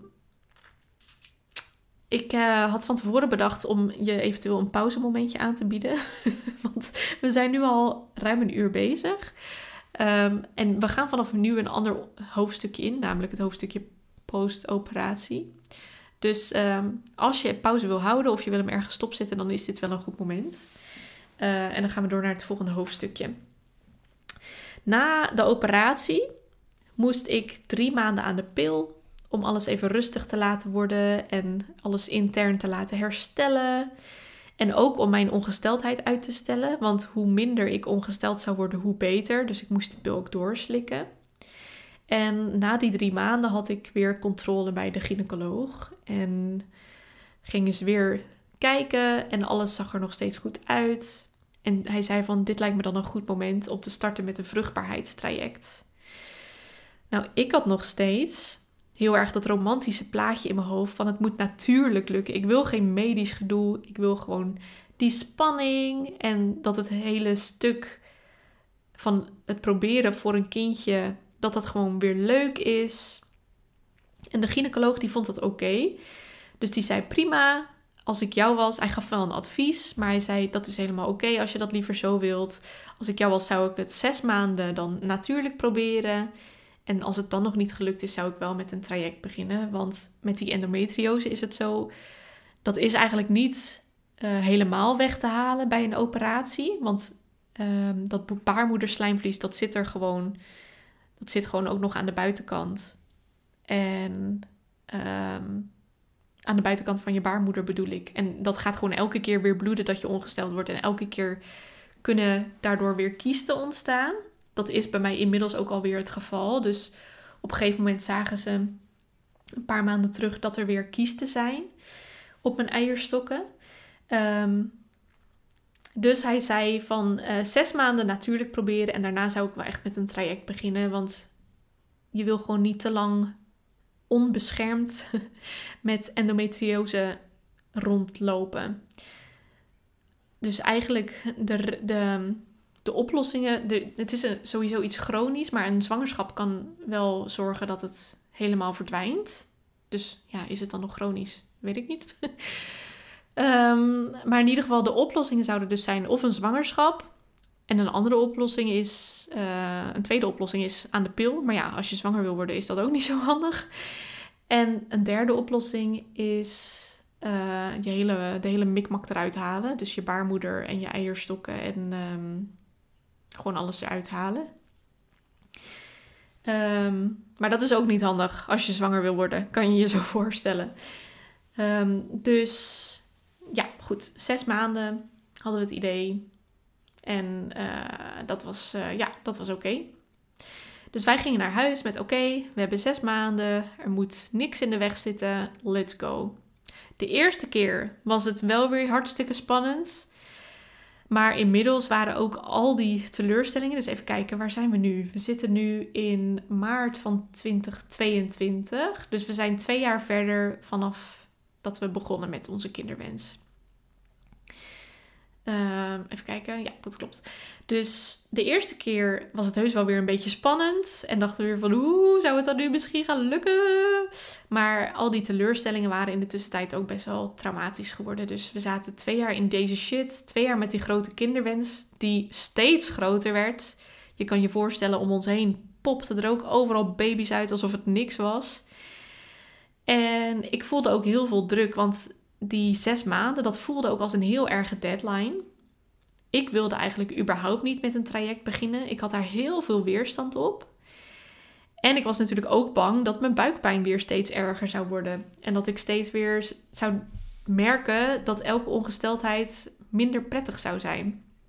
De eerste keren dat ik ook ongesteld werd, vond ik heel spannend. Want ik dacht echt, oh, hoe gaat het nu? Hoe gaat het nu? Hoe gaat het met mijn buikpijn? En gelukkig was in eerste instantie die buikpijn echt een stuk minder. En de klachten tussendoor ook, die waren eigenlijk gewoon weg. Zoals de misselijkheid en de maagklachten. Maar ja, uiteindelijk werden die klachten wel erger. Dus het voelde heel erg als een tikkende tijdbom. Die ik gewoon niet te lang moest laten tikken. Dus ja, het voelde gewoon alsof heel veel druk uh, erop zat. En elke mislukte poging werd er eigenlijk ook één te veel. Het was zo frustrerend, want de artsen zeiden dat er niks in de weg zat. Ik was helemaal gecontroleerd. Er was van alles weggehaald. Ik was helemaal doorgespoeld. En alsnog, pardon, lukte het niet. En ehm, dat was natuurlijk al zwaar. Het mentale aspect vond ik ook zwaar, omdat je van mensen om je heen dan lieve adviezen krijgt als nou, maar je hebt heel veel stress. Dat lijkt me ook niet goed voor je. En ja, maar je moet het ook wel loslaten. Want als je zo, zo, ehm, ja, uh, zo erg daarmee bezig bent, ja, dan lukt het ook niet. Maar ja, en dan denk ik, ja, hartstikke lief. Maar ja, en dan? Hou gewoon eigenlijk je mond. Ja, dat was eh, mijn eerste reactie. Ik ben ook. Uh, dit was ook eigenlijk wel het moment, denk ik, dat ik daar grenzen in aan begon te geven. Dat ik dan bijvoorbeeld een van die dingen. Uh, nou, ik zal niet zeggen wie het dan zei. Die kennen jullie ook helemaal niet. Maar dus het maakt überhaupt niet uit. Maar bijvoorbeeld die opmerking van, nou, al die stress die je nu hebt, die lijkt me ook niet goed voor je. En dat was ook het eerste moment dat ik zei van, nou, wat denk je, wat heb ik nou aan zo'n opmerking? Van, oh nee, in, oh nou, nu je het zegt, je hebt gelijk, weet je. Ik, uh, neem een lolly en uh, mijn stress is over. of zo, weet ik het. Dus dat was ook het moment. Ik moest de mensen om mij heen ook echt een beetje gaan teachen van... Ja, maar dit, dit zeg je, hier heb ik helemaal niks aan. En dat ze ook zelf dan daarover na gingen denken van... Hm, nee, oké, goed punt. Dit moet ik voortaan uh, maar niet meer delen. En ook dat van het loslaten. Van ja, maar ja, en dan? Uh, je wilt toch elke kans benutten. Dus helemaal loslaten is ook niet handig. Want dan gebeurt er ook niks. Dus het was één grote tegenstrijdigheid van we willen het zo graag, maar we moeten het ook loslaten, want dan zou het ineens moeten lukken. En we moeten het ook niet te erg loslaten, want elke gemiste kans is een kans dat de endometriose groter wordt en terugkomt. En we hebben die deadline.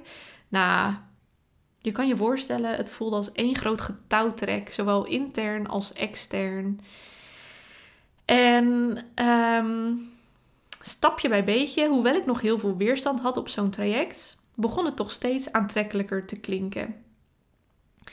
Want ik moest daardoor wel echt dat romantische plaatje gaan weghalen. Maar ergens dacht ik ook, ja, uh, weet je, dit is het ook niet. Dit is ook niet ideaal. Dus het werd steeds uh, aantrekkelijker om toch dat traject te gaan doen. We zijn inmiddels halverwege 2022. En ik wil daar ook nog een andere bijzondere ervaring over delen. Want ik ben in die tijd nog op retreat geweest. Het All About You retreat van Linda Bleker-Ruk. Waarvan ik eigenlijk de bedoeling had om lekker in mijn bedrijf te duiken. Ik dacht, oh, lekker op retraite. Lekker helemaal nieuwe businessplannen doorvoeren. nieuwe inspiratie krijgen. Ik had er helemaal zin in. Maar op dag 1 bleek al, ja, dat bedrijf dat zit eigenlijk wel prima. Daar zat geen pijn, daar zat geen probleem, daar zat geen enorme kans. De echte pijn waar ik aan moest werken zat hem in mijn verdriet en in die zwangerschap. En misschien ook wel inmiddels aan uh, wat trauma's die ik had opgelopen, aan de miskraam en mijn operatie en hoe dat allemaal was gegaan. Uh, ik wil trouwens niet het woord traumaatjes uh, te. hoe noem je dat? Ik ben me heel erg bewust van dat er heel grote trauma's zijn.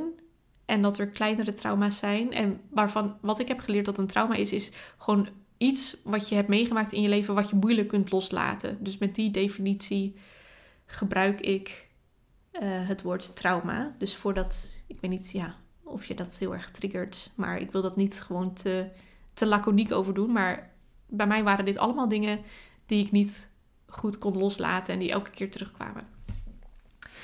Dus um, dat retreat was aan de gang en bij elke oefening die we moesten doen. Hoe graag ik er ook niet mee bezig wilde zijn, want ik wilde me eigenlijk gewoon lekker focussen op mijn bedrijf.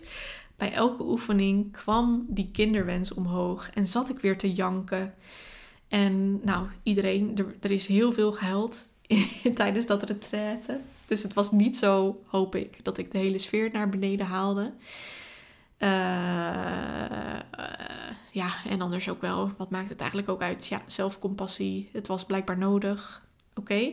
Zie je, ik zit hier tijdens de podcast zit ik weer mezelf verder te ontwikkelen. Jullie zijn live getuigen. Uh, maar ergens voelde ik me dus ook een beetje, nou niet bezwaard. Dat heb ik wel opgeschreven, maar ik bedoel niet bezwaard, maar meer van ik had gewoon een ander idee over dat retreat. Ik wilde in mijn bedrijf duiken. Maar toch, eh, ja, kwam elke keer omhoog. Ja, nee, dat is blijkbaar niet waar je nu de focus op moet hebben. Je hebt andere dingen te verwerken en um, op een andere manier ernaar te leren kijken. En wat heel bijzonder was, was dat op de laatste dag van het retreat dat er een energetisch healer was. Haar naam was Dagmar van Doorn. Die ging een mooie groepshealing doen. En uh, dat was heel bijzonder. We lagen allemaal in een kringetje lekker op de grond te chillen. En zij had een uh, mooie visualisatie om uh, de healing te beginnen. En daarna ging ze ons healen. En dan daarna, daar was ze een tijdje mee bezig. En daarna vertelde ze dan wat ze precies zag. En wat ze had opgelost voor ons. Wat ze had geheeld voor ons. En nou, wat dat een beetje was, zal ik straks nog iets meer over vertellen. Maar uh, nou, dat was in ieder geval heel fijn. En na die groepshealing zei Linda, de host van het retreat, tegen mij van ga anders nog eens met Dagmar eventjes praten, want die bleef nog even plakken. Misschien heeft ze wel een mooie boodschap voor je. Dus dat deed ik. Ik ging naar haar toe en ik zei ja, mijn ding wat hier heel de tijd terugkomt is dat ik zo'n enorme kinderwens heb en ik ben er heel verdrietig over dat het zo lang duurt en ik zie geen ik zie geen uh, oplossing behalve zwanger worden. Um, ik weet niet wat je me erover zou kunnen vertellen, maar heb je misschien iets wat je daarover kunt voelen? Of ik weet ook niet uh, precies wat, of ik wist op dat moment niet precies wat een energetisch healer precies weet of ziet of voelt. Dus het was een heel open vraag van dit is mijn verhaal. Ik heb dit. Uh, wat heb je anything. Vertel het me wat me zou kunnen helpen. En zij zei gelijk: hm, even voelen. Mm, je hebt een miskraam gehad. Dus ik zei: Ja, dat klopt. What the fuck. En haar boodschap was een hele mooie, namelijk hoe lang een zwangerschap ook heeft geduurd. Je kindje was er al. Je, er was al een zieltje naar jullie op weg. En dat zieltje, dat mag je niet negeren. Eigenlijk zijn jullie al ouders geworden van dat zieltje, ook al is het niet een heel mens geworden. jullie zijn ouders, ook al is het kindje niet ter wereld gekomen. Klopt het dat jullie daar verder weinig aandacht aan hebben gegeven? En ja, dat klopte, want wij dachten: oké, het was vroeg. Het is, uh, de, de gynaecoloog zei tegen ons: van het is een goed teken dat het überhaupt is gelukt. Dus uh, ga vooral lekker verder. um, en dat was ook heel erg onze instelling van oké, niet gelukt, op naar de volgende, zeg maar. De volgende zwangerschap die wel blijft plakken. En dat hebben we dus eigenlijk best wel genegeerd. En daar had ze een aantal tips over. Om daar alsnog aandacht aan te besteden. Ineens voelde ik me ook heel schuldig. Ik voelde me echt zo'n. Zo'n moeder die haar kind had genegeerd. Maar goed, ja. Ja, ja, ja, ik wist gewoon niet dat dat zeg maar bestond. Ik geloof daar wel in. Uh, in wat zij vertelde. Dus ze gaf daar een aantal tips voor. de eerste tip was het boek lezen De Fontein Vind je plek van Els van Stijn. Daar komt, dat gaat over um, je familiesysteem en je familieopstelling. Ik had hiervoor, had ik daar nog nooit van gehoord. Um, het is wel een interessant boek. Ik zal er nu niet te ver over uitweiden, maar het is wel uh, een interessant boek. Ik heb hem nog lang niet uit trouwens. ik heb gelezen tot ik zeg maar de bevestiging vond van... Uh, oh ja, inderdaad. Ja, je miskraam zit ook in je familiesysteem. En toen ben ik afgehaakt, want het is ook wel een beetje wollig. Uh, en het is een heel dik boek ook nog eens. maar goed, dat was ehm, de leestip. En daar was dus ook de boodschap die in dat boek zat en wat Dagmar dus eigenlijk ook tegen mij had gezegd, die healer, van die miskraam hoort bij ons. Dat was een zieltje, of dat is een zieltje, dat was een kindje en dat mogen we niet negeren. En de tweede tip was, geef het kindje ook een naam. Hebben jullie dat gedaan? Nou, dat hadden wij niet gedaan. Um, dus ik vroeg haar, weet jij dan toevallig of het een jongetje of een meisje was. Op de een of andere manier kwam die vraag in me op om aan haar te stellen. En toen zei ze: Ik voel een jongetje. En nou, toen barstte ik in huilen uit. ik heb wat in huilen uitgebarst in uh, dit verhaal. Maar ja, ja, nou goed, dat kan je vast wel voorstellen. Um, ik barst in huilen uit, want ik dacht ook altijd dat we eerst een jongetje zouden krijgen. We hadden ook al jaren een jongensnaam. Dus uh, ja, kans is natuurlijk 50-50. Maar nou ja, het voelde ineens zo van: oh, dat dacht ik altijd al, dat we een jongetje zouden krijgen als eerst. En um, doordat zij dat zei, werd het ook ineens zoveel echter, maar werd de miskraam ook zoveel echter. Want het was zo klein. Maar nu ik dan hoorde dat het echt een zieltje was en dat het een jongetje was. En dat we dat eigenlijk gewoon genegeerd hebben ja, toen vond ik dat heel erg. En de derde tip was: misschien vind je het fijn om er een soort altaartje voor te maken of om iets in huis te halen, waardoor je uh, ja, toch een beetje aandacht aan dat zieltje, aan dat kindje kan geven. Dus dat waren drie opdrachten. Dus dat boek lezen en een naam geven en het altaartje of iets van een gedenk iets halen waarmee ik dat retreat ging verlaten. Ik had ook andere dingen meegekregen, maar dit was wel, uh, ja, tering bijzonder, hallo. En ze had ook nog de boodschap dat het wel goed zou komen. Dus dat was heel fijn om te horen. Um, maar dit was weer zo'n enorme eye-opener. Ik had ook gelijk na dat gesprek, ik had zo'n barstende koppijn, want mijn hoofd kon gewoon niet echt omvatten of bevatten. Uh, wacht, wat is het? Omvatten. Wat er allemaal tegen me was gezegd. Wat er allemaal was gebeurd.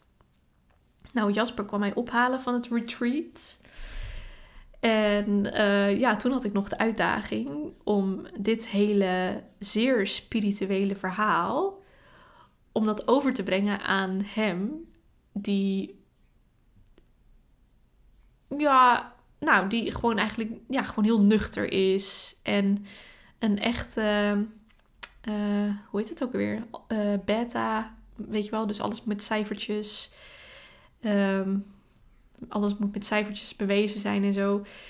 Dus dat was best wel een uitdaging. En ik, ik zat met hem in de auto en ik dacht, ja, uh, ik kan dit langer voor me houden en eerst nog helemaal gaan bedenken hoe ik dit wil gaan vertellen. Of ik kan het er ook gewoon uitgooien en dan, dan is het maar gebeurd. Uh, dus nou, ik heb dat gelijk verteld toen. En uh, nou, dat, nou, zoals ik had verwacht, was het wel een iets te spiritueel verhaal voor hem. Maar hij kon toch ook wel erin meegaan. Waarschijnlijk vooral voor mij. Um, maar nou, trouwens, we hebben het net nog even, want ik vroeg aan hem van wat mag ik absoluut niet vertellen van jou in de podcast. En toen vroeg ik ook van ja, ik wil eigenlijk ook vertellen dat ik dat zo moeilijk vond om dat aan jou te vertellen. En ook omdat jij niet zo spiritueel bent. En omdat je het moeilijk vindt om je daarvoor open te stellen. En toen zei hij, nou, maar wat het me wel. Wat, hij vond het wel een goed idee om er een naam aan te geven en om er toch meer aandacht aan te geven. Dus uh, op zijn eigen manier heeft hij, uh, kon hij er toch voor openstaan, zonder dan zeg maar het spirituele stuk. En ja, dus we hebben hem een naam gegeven. En na het retreat gingen we dan ook voorzichtig op zoek naar iets om hem letterlijk een plekje te geven in ons huis. En een paar weken later waren we op vakantie in Amerika. En we liepen daar door een soort hip food hall ding met ook allerlei concept stores.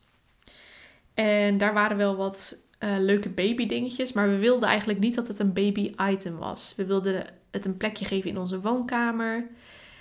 Maar we wilden geen, weet ik het, geen luiertje of geen iets waar een baby op stond. Of een speentje of zoiets. Dat vonden we te. Het moest eerder een, ja, een teken zijn van hoop en iets subtiels. Dus we liepen daar door een paar winkels heen.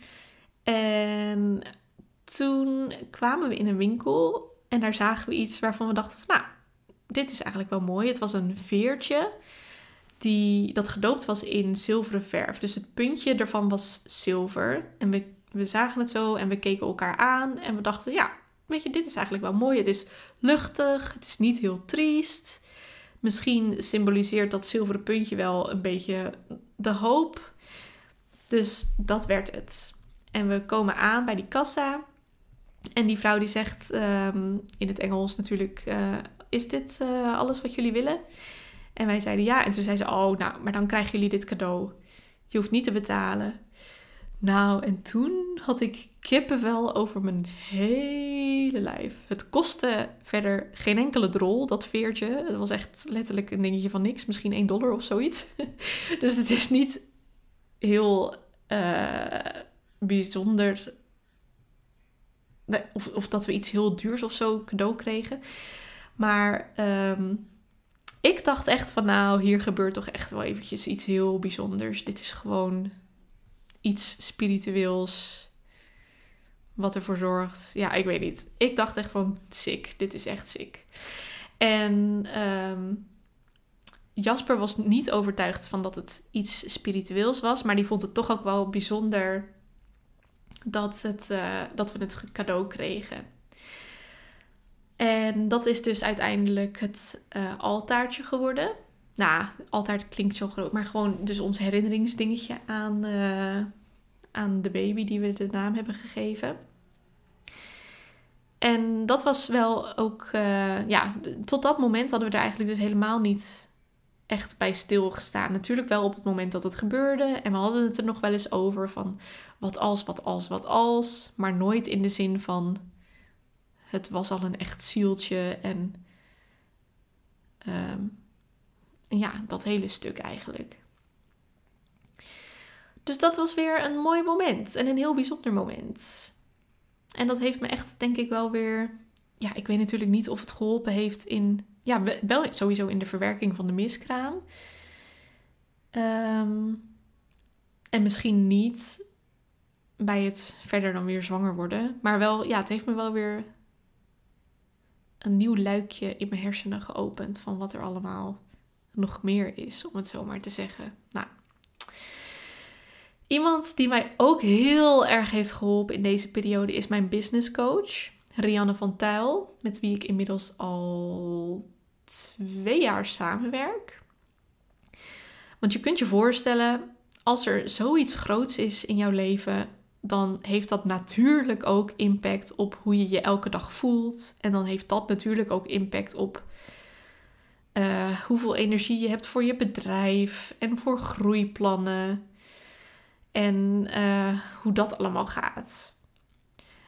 Um, dus ergens als ik terugkijk, denk ik echt, joh, wat bizar dat ik, terwijl dit zo'n groot deel van mijn leven was, dat ik mijn bedrijf heb opgebouwd en heb laten groeien en heb kunnen opschalen.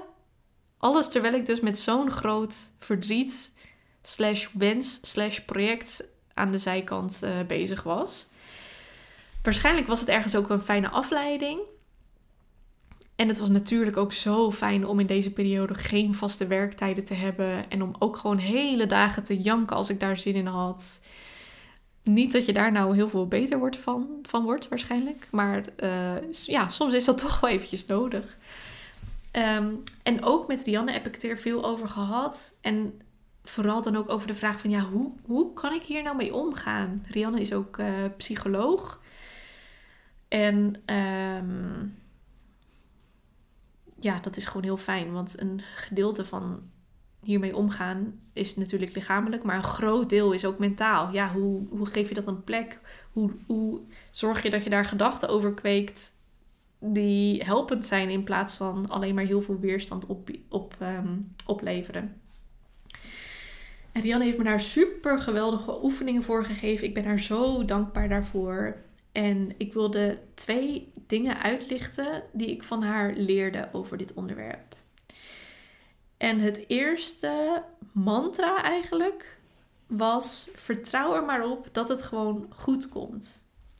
Op een gegeven moment vroeg ze aan mij van wat geloof jij nou als je diep naar binnen keert en als je dan kijkt naar welke overtuiging je hebt. Wat geloof je dan over dit onderwerp? En ergens had ik toch wel het idee van, ja, het is nu heel kut. Maar ik geloof echt dat het uiteindelijk wel goed komt. Dus ergens diep van binnen, als ik door al mijn verdriet ploeterde, kon ik wel dat vertrouwen vinden dat er uiteindelijk wel een kindje voor ons eruit zou komen. En dat het uiteindelijk wel zou gaan lukken. En dat hebben we dus helemaal toen uitgeplozen. Van oké, nu voelt het nog als een soort groot gat. Het voelde ook letterlijk als een gemis. Een gemis van iets van wat er nog niet was. En als een soort gat in mijn hart dat maar niet gevuld werd. Ik heb ook regelmatig gedacht: ik moet een huisdier, want ik moet gewoon ergens beliefde aan kwijt. Ehm, dus zo voelde dat heel erg als een gat dat maar niet gevuld werd. Ehm, dus en, en nu is dat gat er nog, maar ik voelde dus ook van uiteindelijk gaat het wel lukken. Dus wat kan ik nou doen? Wat kan mij helpen om deze periode te overbruggen? Wat kan me helpen om deze periode waarin het er nog niet is, om dit te overleven? En toen kwamen we ergens ook nog in mijn hoofd de overtuiging tegen dat het leven altijd eerlijk is. En dit was ook zo'n mindblowing moment. Um, ergens had ik nog het idee dat het leven eerlijk was. Terwijl, als ik over nadenk, heb ik genoeg bewijzen gezien dat het leven helemaal niet eerlijk is. En dat er heel rottige dingen overkomen aan de meest geweldige mensen. En de meest leuke dingen aan de mensen die je het totaal niet gunt. Let's be honest. Die hebben we allemaal wel om ons heen. Hopelijk niet te dichtbij. um, dus ergens. Uh, ik was me daar trouwens niet heel bewust van. Ik was niet continu van, oh ja, ja het leven is eerlijk, uh, bla. Maar ergens zat dus wel in mijn hoofd die overtuiging. Ik denk dat het een soort beschermingsmechanisme was. Want als je gelooft dat het leven eerlijk is, dan geloof je dus eigenlijk ook weer dat je een soort controle hebt over de dingen die je overkomen. En dus ook dat als je een goed mens bent, dat jou goede dingen overkomen. Maar die overtuiging kreeg ik dus hop terug in mijn gezicht. Want nu moest ik ineens gaan nadenken over: oh, waarom overkomt mij dit dan? Wat heb ik dan gedaan om dit te verdienen? En het grappige is, uh, ik, ik heb deze podcast al een paar maanden geleden volgens mij uitgeschreven voor een groot gedeelte. En ik weet nog dat toen ik het uitschreef, dat, uh, dat ik moest huilen bij het opschrijven van deze zin. Maar nu ik dus weer een paar maanden verder ben, denk ik echt, nou, dit doet me echt verder vrij weinig meer. Dus ergens ben ik ook weer zo uh, hiervan afgestapt. Maar goed, ik, ja, dus ik zat heel erg van wat heb ik dan gedaan om dit te verdienen? Ben ik dan zo'n slecht mens geweest? En, en waar, waar is dat dan precies ontstaan? En um, even terug naar het overlevingsmechanisme. Dit soort gedachten gingen me natuurlijk ook niet helpen om die periode te overbruggen. Want als je jezelf continu afvraagt um, of je dan zo'n slecht mens bent geweest en waarom je dit hebt verdiend, ja, dat helpt natuurlijk totaal niet. Dus um, ook nu, ook hier zie ik weer dat ik heel streng voor mezelf was. Ik vind het ook best wel heftig om dit te vertellen, omdat het gewoon een inkijkje is in mijn hoofd en omdat ik blijkbaar zeer, zeer duistere gedachten had. Um, ja, maar nu kan ik daar dus op een heel andere manier naar kijken. Um, dus je hoofd kan je flink in de weg zitten. En overtuigingen kunnen jou ook flink in de weg zitten. Overtuigingen waarvan je niet eens wist dat je ze had. Dus dat moest anders. En mijn nieuwe gedachtegang werd: het leven is niet eerlijk. Er gebeuren soms dingen die niet eerlijk zijn en die ik ook niet begrijp, maar waar ik wel mee moet dealen. Dit was de eerste gedachte die mij kon helpen om die periode van het gemis te overbruggen. Dus het leven is niet eerlijk en er gebeuren dingen die niet eerlijk zijn en die ik niet begrijp, maar waar ik wel mee heb te dealen.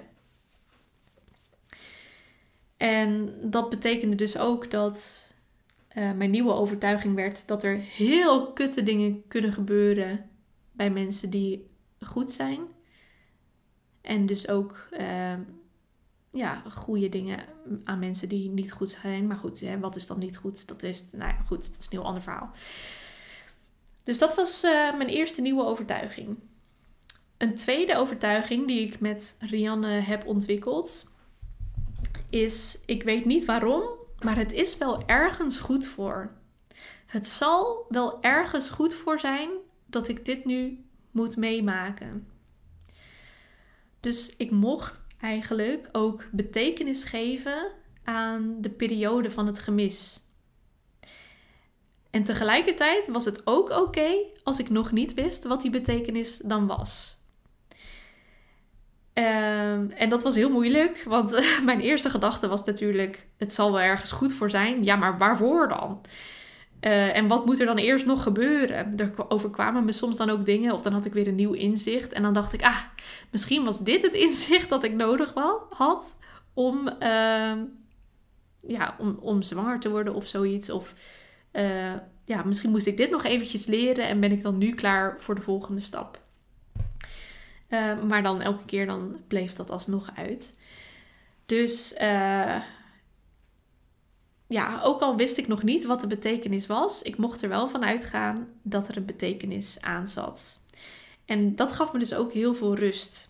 Ik had rust in het feit dat ik dus nog niet hoefde te weten waar het goed voor was. Het is ergens goed voor, pardon, ook al weet ik nog niet wat. Een quote die me um, ook wel heeft geholpen is: You can only connect the dots back the dots. Wacht, ik doe het even opnieuw. You can only connect the dots backwards. Dus achteraf kun je pas zien dat wat je overkomt, waar dat goed voor was. Achteraf kun je er pas betekenis aan geven. Op dit moment kan ik nog steeds niet echt zien waar het goed voor was. Dus misschien dat ik daar later nog een mooi inzicht over krijg. Maar uh, ja, je hoeft dus niet altijd te weten uh, wat voor jou de betekenis is van iets wat nog niet gaat zoals je wilt. Ik had wel één voordeel bedacht, namelijk deze hele periode. Dit maakt me echt veerkrachtiger. Dit maakt me echt een sterker mens. Om elke keer weer teleurgesteld te worden en om dan toch elke keer weer door te pakken. Het maakt me veerkrachtiger. En ik denk dat het ook echt een mooie levensles is geweest dat het leven niet eerlijk is. Want als ik die overtuiging de rest van mijn leven met me zou meedragen, ja, dan, had, dan waren er misschien wel andere dingen op mijn pad gekomen waardoor ik moest leren dat het leven niet eerlijk was. Terwijl nu weet ik dat alvast. ik weet het niet. Ehm, en doordat ik dat nu niet meer denk, is mijn leven een stuk mooier geworden. Want ik ben niet meer bezig met. Ik zal wel een slecht mens geweest zijn. Want anders had ik dit niet verdiend. En ik ben nu trouwens ook niet bezig met. Het is me uiteindelijk wel gelukt. Dus waarschijnlijk ben ik toch een goed mens. Want dat zou ook natuurlijk nergens op slaan. Ehm, ja, oké. En andere levenslessen die ik ook heb geleerd. Als je er nog uh, op zit te wachten. Het zijn er wel veel natuurlijk. Oh, wat ben ik een wijs mens geworden in de tussentijd. Um, en de eerste is: ik heb niks fout gedaan. En ook een belangrijke: ik mag zelf kiezen waarin ik geloof. En wat ik vind kloppen en wat niet. Dus ook al zijn er mensen, even terug naar dat wet van aantrekkingsverhaal, die zeggen dat je jezelf alles aantrekt, ook de rottige dingen waar je helemaal geen reet aan kan doen. Ehm, jij mag gewoon je eigen conclusie trekken. Jij mag uh, zelf bepalen wat jij met die informatie doet. Je kunt dat soort mensen volgen en blijven volgen, maar je kunt ook zeggen van nou, tot dit niveau geloof ik jou of volg ik jouw gedachtegang. Maar daarna uh, ja, niet meer. Daar, dat, dat stukje wat je daarover zegt, dat geloof ik niet. Dus mijn nieuwe conclusie is: je hebt op veel dingen invloed, maar op veel dingen ook niet. En het heeft geen zin om jezelf van die dingen schuld te geven waar je dus geen invloed op hebt. Want daar wordt helemaal niemand beter van. Oké, dat was even het stukje levenslessen die ik tot dan toe had geleerd. Waar ik het ook met je over wil hebben, is het onderwerp uh, vertellen over dit onderwerp.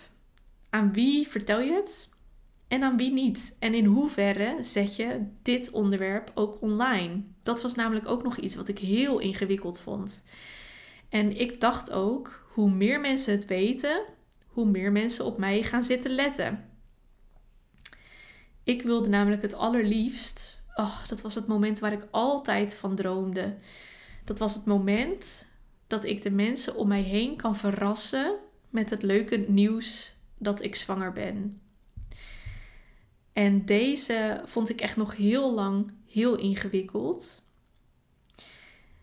En die. Ehm, ik kan me nog herinneren toen ik studeerde. Ik was begin twintig. En ik woonde met vier superleuke meiden in een huis, vier uh, huisgenootjes. En toen hadden we het al over van later als we groot zijn. En toen hadden we het er al over ehm, van hoe ga jij de mensen om je heen vertellen dat je zwanger bent. En nou, lang niet iedereen had daarover nagedacht. Maar ik natuurlijk wel. Want dit was zo'n moment waar ik me altijd zo erg op verheugde. Je zag dan wel eens van die filmpjes langskomen. En ik had dus ook al helemaal bedacht hoe ik het wilde doen. Dus we zaten dat aan elkaar te vertellen. En er was één huisgenootje volgens mij die er ook wel een idee over had hoe ze dat zou willen doen. En de rest zat gewoon mee te genieten en te lachen van waarom hebben we het hier nu over? We zijn begin twintig. Um, dus ik heb daar al uh, verteld van, oh, zo ga ik het doen. Ik weet het al helemaal. Dus ik vertelde mijn verhaal van hoe ik dat dan aan uh, mijn familie vooral wilde gaan vertellen. En oh, we zaten al te janken met elkaar, omdat we het zo'n leuk idee vonden. en omdat het gewoon zo'n... Uh, ja, we konden ons zo goed inleven in het moment van jaren later dat het het moment zou zijn, zeg maar, dat het voor ons zou gaan gebeuren. Dus dat was echt een uh, heel leuke herinnering aan, uh, ja, aan een bijzonder moment dat ik heb met mijn huisgenootjes. En voor mij, ja, dat, voor mij was dat echt een stip op de horizon. Dat leek me zo'n ultiem leuk moment. En voor mijn gevoel viel dat hele moment in duigen op het moment dat ik mensen ging vertellen over het traject waar we in zaten. En uh, dat het moeizaam ging en mijn operatie. Ik dacht namelijk, als iedereen weet dat we hiermee bezig zijn, dan is het geen verrassing meer. Dan is de verrassing er gewoon helemaal vanaf. Dus in het begin hebben we het eigenlijk aan bijna niemand verteld. Dat we, um, dat we, nou ja, ten eerste al die miskraam, dat hebben we eigenlijk uh, alleen aan onze ouders verteld. Eerst aan mijn ouders, na een paar weken. Want uh, mijn vader die maakte er een opmerking over. Ik was op kraamvisite bij mijn nichtje die een kindje had gekregen. En mijn vader die zei, oh ja, soms vraag ik me af weet je wel, of jullie er al mee bezig zijn. En toen zei ik, nou ja, weet je nog, dat weekend dat jullie bij ons kwamen eten, die dag hadden we een miskraam gehad. Of die, dat, die week ervoor of zoiets. En toen was het ineens van, oh wow. Uh, dus daar kwam het een soort van ter sprake. Of toen voelde het heel gek om het niet te vertellen. En bij Jasper's ouders hebben we toen ook maar verteld. Want het voelde wel beter als zij het ook zouden weten. En dan een paar goede vrienden. En op een gegeven moment voelde het wel dat we het verhaal moesten openbreken, soort van. Want toen ik wist dat ik geopereerd moest worden, ja, dan wil je het toch wel aan meer mensen vertellen. Dus dan, toen heb ik het ook aan mijn broertjes verteld. Ehm, en aan meer familie. En op een gegeven moment wist onze hele sociale kring het wel. Uh, onze directe vriendengroep, zeg maar. En ik was natuurlijk ook heel erg aan het twijfelen de hele tijd over ja, en wat vertel ik dan aan mijn volgers op Instagram en mijn podcastluisteraars en uh, ja, nou, ik wou zeggen LinkedIn, maar daar zou ik het toen zeker niet hebben gedeeld. Nu ben ik daar iets actiever op. Maar in ieder geval, wat doe je dan met je online community? Ik ben er namelijk totaal niet vies van om ook een, een stuk van mijn persoonlijke leven te laten zien. En ik vind dat ook heel erg leuk. En ik geloof ook heel erg dat daardoor verbinding ontstaat. En dat dat voor een groot gedeelte mij helpt in mijn marketing. Uh, maar dit voelde dan weer zo kwetsbaar. Ik heb één keer op het punt gestaan om het hele verhaal online te gooien. Wel meerdere keren trouwens. Eén uh, keer heb ik zelfs al de stories en zo opgenomen. Maar uiteindelijk voelde het dan elke keer niet goed om het te delen. En dat voelde ook weer heel dubbel. Want er waren mensen die wel open waren over dit verhaal, zoals Leonie Terveld van Gewoon wat een studentje s'avonds eet. En daar haalde ik zelf dan heel veel steun uit. Dus ik vond het zo fijn dat er mensen waren die daarover vertelden, die daar open over waren. En uh, ja, dat vond ik gewoon heel fijn om te weten. Maar tegelijkertijd voelde het dan een beetje fout dat ik er dus wel steun uit haalde, maar dat ik niet zelf mijn verhaal deed. Um, zodat eventueel andere mensen in mijn community er ook steun uit konden halen. Um, dus dat voelde uh, een beetje gek. Maar ja, ergens had ik daar ook wel weer vrede mee. Ik dacht ook heel erg van als het moment daar is dat ik het echt wil gaan vertellen, dan ga ik het ook vertellen. Maar elke keer ja, kwam dat moment niet. Wat wel oké voelde, was het hele verhaal over mijn endometriose-diagnose en dat ik geopereerd moest worden. Dat moesten mensen toch weten, want ik zou heel lang offline zijn. En uh, dat voelde als een stuk minder kwetsbaar. Dat voelde gewoon als iets waar ik niks aan kon doen. Dus ergens had ik toch nog die overtuiging dat het daardoor uh, dat dat minder gênant was om te delen. Dus dat heb ik wel gedeeld. En daar kreeg ik ook super fijne berichtjes over. Ik kon natuurlijk ook mensen meenemen. Ik zat in die tijd zo in de stress van jeetje, gaat die operatie door of niet? Nou, en dat kon ik allemaal delen en dat was ontzettend fijn. Maar het stukje over alle teleurstellingen rondom ongesteld worden en niet zwanger raken, dat voelde heel zwaar en als te kwetsbaar om te delen. Dus dat heb ik ook niet gedaan. We zijn inmiddels in augustus van het jaar 2022 En we hadden weer veel teleurstellingen te uh, gehad door mislukte pogingen. En op een gegeven moment dacht ik, ja, zo is het ook niet leuk. Weet je, een traject is niet ideaal, een vruchtbaarheidstraject in het ziekenhuis. Maar dit is absoluut ook niet dat romantische plaatje dat ik graag wilde. Dus besloten we toch om met een vruchtbaarheidstraject te starten in het ziekenhuis. En we zaten daar natuurlijk al in de, in de molen, om het zo maar te zeggen. Dus het was echt een kwestie van bellen, yo, ik wil starten. En toen was het geregeld. En in september, dus nu een jaar geleden, of misschien was het zelfs begin oktober, toen begonnen we met het traject. Wij hebben een IUI-traject gedaan. Waarbij ik vanaf de derde dag van mijn ongesteldheid, de derde dag van mijn cyclus, uh, een hormoon moest spuiten om twee eitjes rijp te maken. Normaal heb je één eitje dat springt tijdens je ijsprong. En in dit traject, of één eicel dus. En in dit traject wilden ze dan, er dan graag twee. Uh, omdat de kansen dan iets groter zijn. En op het moment dat er dan één of twee eitjes goed rijp zijn en groot genoeg zijn, plannen ze de inseminatie in. En of die eicellen groot genoeg zijn, dat wordt met een inwendige echo gecontroleerd. Dus dan wordt er een echokop naar binnen gebracht. En dan kun je zo die eitjes zien zitten. Dat is eigenlijk wel eh, bijzonder. En dan konden ze ook meten hoe groot die waren. Bij mij sloegen gelukkig die hormonen elke keer goed aan. Dat was heel fijn, want je hoort regelmatig dat er dan nog heel erg moet worden gezocht naar uh, de juiste hoeveelheid hormonen die je moet spuiten. En dat er bij sommige mensen wel vier eitjes gerijpt worden of nul. En vier eitjes, dat is dan te veel. Dan is er te veel kans op een meerling en dan willen ze niet doorgaan. Dus dan moet je weer een hele cyclus wachten. En bij nul eitjes, ja, moet je ook... Uh, ja, daar kan je helemaal natuurlijk ook niks mee. Dus dat was heel fijn dat bij mij elke keer die hormonen gewoon goed aansloegen. En dat er elke keer netjes twee eitjes aan het groeien waren.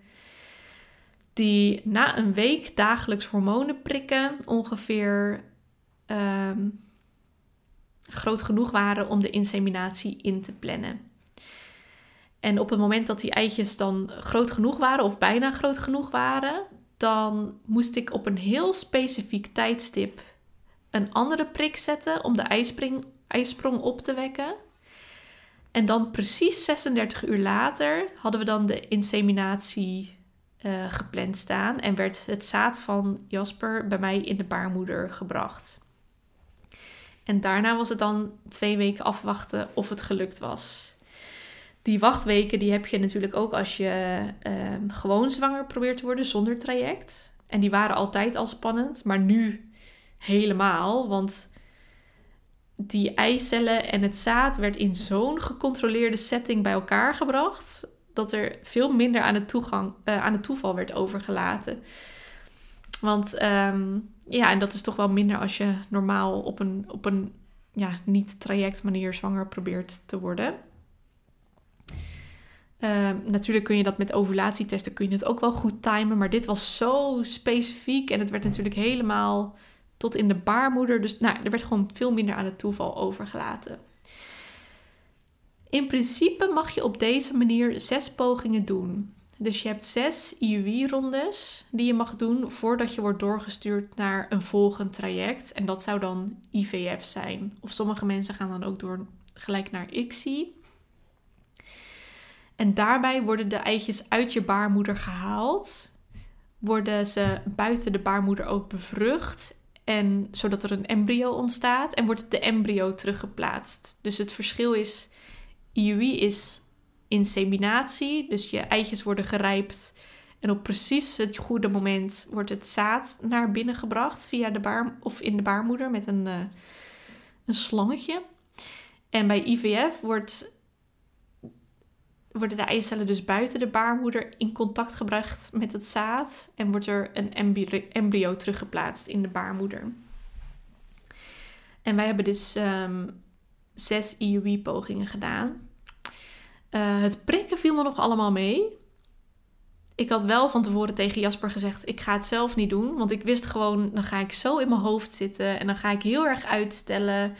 En dan eh, zie ik die prik zo richting mijn buik gaan. En dan denk ik nee. En dan haal ik hem weer weg, weet je wel. Ik dacht van nou, dat gaat gewoon uren duren elke avond als ik mezelf moet prikken. Dus ehm, ik heb gewoon gezegd tegen hem: Jij moet het prikken doen, want ik kan dat denk ik niet. Of als ik het doe, dan kost het me heel veel energie en uitstelgedrag. En hij is ook helemaal geen fan van naalden, maar hij heeft dat wel heel dapper gedaan. En lichamelijk was dat prima te doen. Ik vond uh, dat prikken wel oké. Ik moet wel zeggen, uh, in de eerste poging deed het totaal geen pijn. In de zesde poging, want we hebben dus zes pogingen gehad, uh, deed het ineens heel veel pijn. Waarschijnlijk omdat je dan er mentaal ook zo doorheen zit. En nou ja, we hadden amper nog hoop en uh, drama. Dus lichamelijk was het hele traject aardig te doen. Ik had wel uh, ja, af en toe ook wel wat last van hormonen. Dan had ik een beetje een kort lontje. En, um, even denken, wat was er nog meer? Uh, als die eitjes dan rijp waren, dan voelde het wel alsof je, ja, alsof je een beetje op knappen stond. Alsof het een beetje strak, zeg maar, zat in die, in die uh, eierstokken. Maar dat was allemaal wel oké. Dat was allemaal wel prima. Mentaal daarentegen niet normaal. Niet normaal. Hoe rot ik het vond. Ik zakte echt met het begin van het traject in een heel donker gat eigenlijk. Ik vond mezelf niks waard. Ik durfde letterlijk andere mensen niet onder ogen te komen. Er waren een paar mensen met wie ik nog wel wilde afspreken. Maar er waren ook veel mensen die ik gewoon niet kon zien, omdat ik me toch op een bepaalde manier schaamde. Of omdat ik gewoon bang was voor confrontatie. Dus als ze het erover zouden hebben, dat ik dan helemaal. Het is zo vervelend. En dus nou, ik, ik weet eigenlijk niet precies wat de goede reden, wat, wat nou echt de reden was. Maar ik trok me heel erg terug in mijn eigen bubbel. Ik dacht, ik moet hier gewoon eventjes doorheen.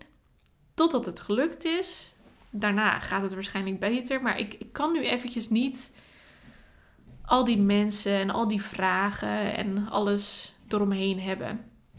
Met Jasper kon ik het er gelukkig wel goed over hebben.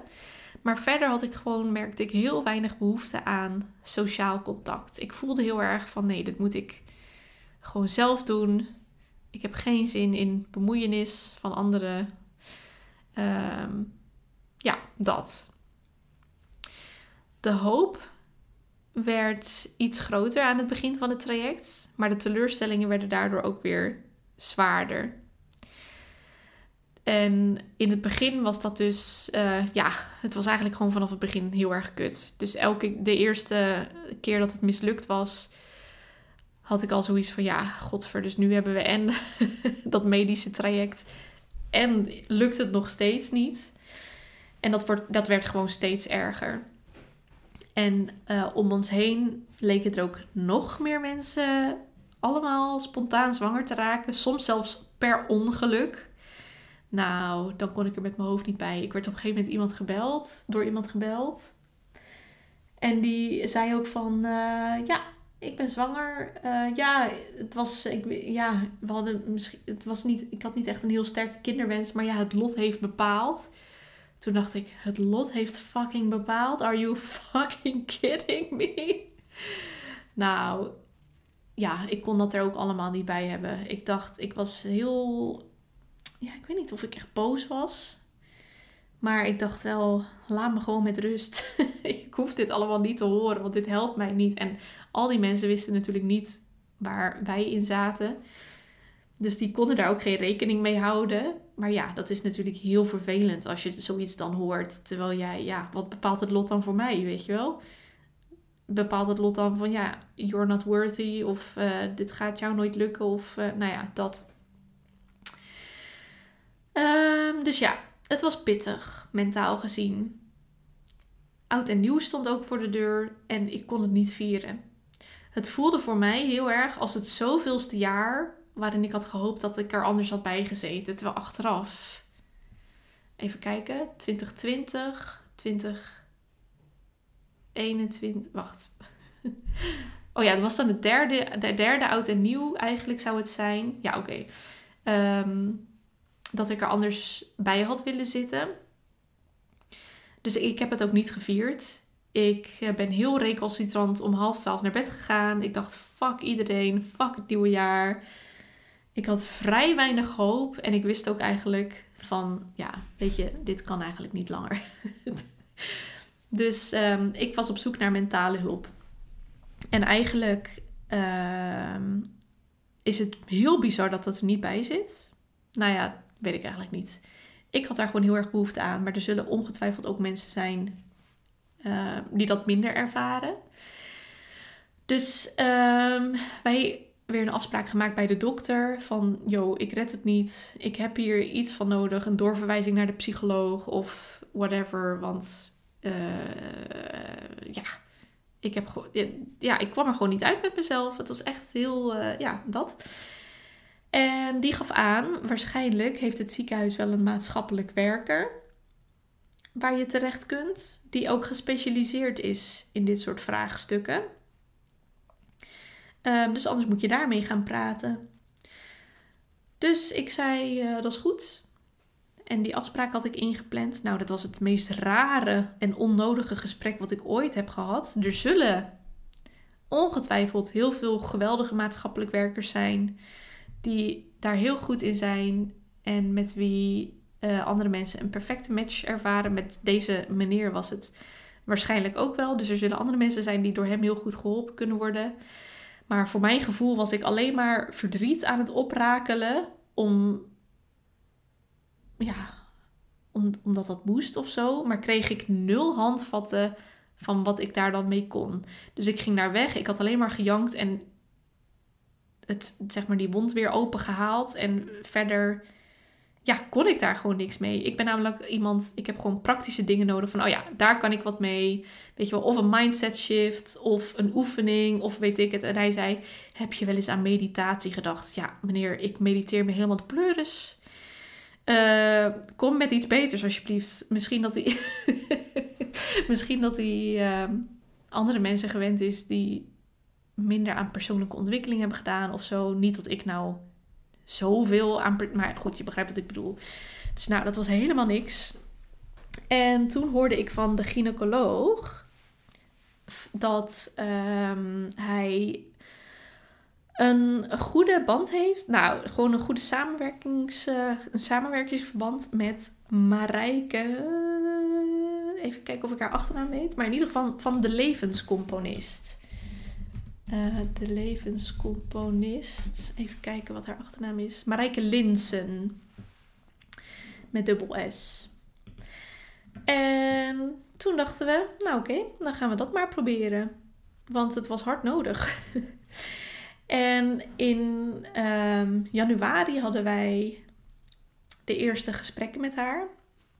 Zij is zelf ervaringsdeskundige. Ik geloof dat zij negen jaar lang in een traject heeft gezeten en dat zij um, er haar werk van heeft gemaakt om uh, andere mensen uh, daar dus ook doorheen te slepen. En dat waren echt geweldige gesprekken. Ik heb daar zoveel aan gehad.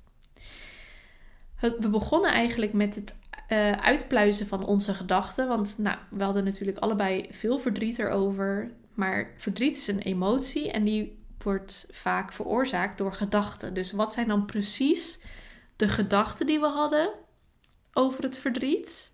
Of, of die het verdriet veroorzaakten? Uh, want met alleen, weet je wel, de grootheid van het verdriet, daar kun je niet zoveel. Maar als je dat gaat uitpluizen en als je al die gedachten gaat opschrijven en je daar bewust van wordt en je per gedachte op een andere manier daarnaar kunt kijken, dan wordt het ineens een stuk behapbaarder. Dan wordt het ineens. Ehm, ja, dan ontstaat er heel veel lucht. Dus dat is eigenlijk wat we hebben gedaan. Daar begon het mee. Het traject dat we bij haar, zeg maar, hebben gedaan. En um, op een gegeven moment kwam ook het onderwerp steun ter sprake. Dus wij zaten nog steeds een beetje in onze eigen bubbel we lieten niet heel veel steun toe. Ook omdat de keren dat we het erover hadden gehad met andere mensen, ja, dat er niet bepaald heel help, behulpzame dingen uh, uitkwamen. En zij heeft ons geleerd hoe we daar juist wel hulp aan konden ervaren en steun aan konden ervaren. En dus ook dat het zo belangrijk is dat je precies communiceert wat je dan wel wil horen. In plaats van, oh, maar al die stress lijkt me ook niet goed voor je. Of ja, maar je moet het ook loslaten. En dat was ook een heel fijn onderwerp. En zo konden we eigenlijk stukje bij beetje. Pardon. konden we. Ehm, ja, werd het gewoon een onderwerp wat, wat beter te behappen was. Een onderwerp wat niet zo enorm veel verdriet met zich meesleepte. En een onderwerp. Ja, het was natuurlijk nog steeds een verdrietig onderwerp, maar het werd gewoon echt een stuk behapbaarder. En dat was geweldig. Zij leerde ons ook ehm, hoe belangrijk het was om hoop te houden. Want dat was echt heel ingewikkeld. Je kunt je voorstellen als je na, nou, ja, bijna drie jaar zitten we inmiddels. Proberen gewoon nooit iets hoopvols hebt meegemaakt, behalve één miskraam helemaal in het begin. Ehm, ja, waar haal je dan nog de hoop vandaan? Maar die hoop die moet er eigenlijk wel zijn om weer te gaan beginnen met prikken elke keer als zo'n poging weer mislukt is. En om toch weer de motivatie te vinden om een nieuwe ronde in te gaan. Dus ook dat was heel fijn om met haar te, ehm, te bespreken. En ook al was het elke keer uh, toch een beetje met tegenzin. Want dan was het van ja, kunnen we nog een beetje hoop vinden? En dan in eerste instantie nou eigenlijk niet. Ook uit zelfbescherming natuurlijk. Omdat je denkt, ja, elke keer als ik hoop vind, dan word ik weer teleurgesteld. En dat doet tering veel pijn. Maar ja, toch heb je het wel nodig om weer met zo'n traject te beginnen. Want oh ja, dat heb ik nog helemaal niet verteld. Maar elke keer, als dan bleek dat een poging mislukt was, dan uh, ging ik naar tickets kijken. Naar Bali. Elke keer als het mislukt was, dacht ik: oké, blijkbaar heb ik nog iets anders te doen. Ik ga fucking een half jaar in Bali wonen. Jullie zoeken het allemaal maar uit met je kut traject en je kuthormonen en je kutprikken. Uh, ik peer hem gewoon. Ik peer hem, ik ga helemaal offline. Ik wilde echt gewoon verdwijnen van de aardbodem eigenlijk. Uh, dus dat was altijd op dag 1 van mijn ongesteldheid. Was altijd mijn Google zoekresultaat tickets naar Bali. En op dag 2 en dag 3 ja, draaide ik dan weer een beetje bij. En dan dacht ik, ja, als ik in mijn eentje een half jaar naar Bali ga, uh, dan word ik ook niet zwanger. Dus dat lost nog steeds niks op. Maar het was dus meer van, nou, misschien moet ik dat eerst nog eventjes doen voordat ik zwanger kan raken. Uh, dus, uh, nou ja, en dan vroeg zij dus, um, kunnen we nog een beetje hoop vinden? En dan elke keer was het, nou, moet dat nou? En dan vonden we toch ergens wel weer een klein sprankje hoop, waardoor we weer door konden gaan met een traject. En zij gaf ons ook wel, omdat zij dus ervaringsdeskundige was, uh, en omdat ze met heel veel stellen samenwerkte en ook met die gynaecoloog. Dus ze wist precies wat er allemaal mogelijk was en wat er niet mogelijk was. Zij gaf ons ook praktische tips. Dus dat je bijvoorbeeld af en toe een maandje pauze mag houden tijdens zo'n traject. En uh, dat je, nou, die prikken deden op een gegeven moment dus wel pijn. Dus elke keer zag ik er meer tegenop. Dat je dan eventjes een ijsblokje tegen de, prik, de prikplek kunt houden. Uh, en dat dat de pijn vermindert. Dus ook dat soort praktische tips waren fijn. Mm, doordat we het ook, um, doordat we het ook hadden gehad over steun, durfden wij steeds meer, of nou, die bubbel kwam vooral voor mij, dus ik wilde eigenlijk echt bijna niemand zien. En doordat we het hadden gehad over steun en hoe belangrijk dat is, um, hebben we, heb, ja, werd die muur die ik heel erg om me heen had gebouwd, werd elke keer een stukje afgebroken. Waardoor we op een gegeven moment, ja, waardoor het wel weer lukte om met iedereen eigenlijk weer af te spreken. Ehm, ik durfde ook weer mee naar kraambezoek. Even denken of er kraambezoekjes zijn geweest waar ik überhaupt niet bij ben geweest. Dat weet ik even niet. Volgens mij werd er in die periode dat ik in mijn bubbel zat, was er, waren er toen ook geen kraambezoekjes, maar daarna weer wel. En dat voelde dan ook echt elke keer als een soort van, van ja, oké, ik kan dit aan. Uh, het is ook heel leuk om met baby's te knuffelen. Want ergens was ik dan bang dat als, als ik met baby's ging knuffelen, dat de andere mensen zouden denken van, oh god, straks neemt, straks neemt ze hem mee of zoiets. Terwijl dat slaat natuurlijk ook weer nergens op. Dus ik was gewoon ook heel bang om echt zo'n wanhopige wensmoeder te worden. En nou ja, uiteindelijk was ik dat dus wel. Maar ik wilde vooral niet dat iemand anders dat wist. Um, dus de, door dat traject met Marijke ging het echt stapje bij beetje een stukje beter. Konden we meer steun toelaten en konden we elke keer weer doorgaan met het traject, ook al was het heel zwaar als er dan weer een poging mislukt was. Ik had in die periode ook een podcastaflevering gehoord van Sabrina Philip, waarin zij vertelde, dat is een business coach, en zij vertelde daarin dat zij ook graag dit jaar of zoiets uh, moeder wilde worden.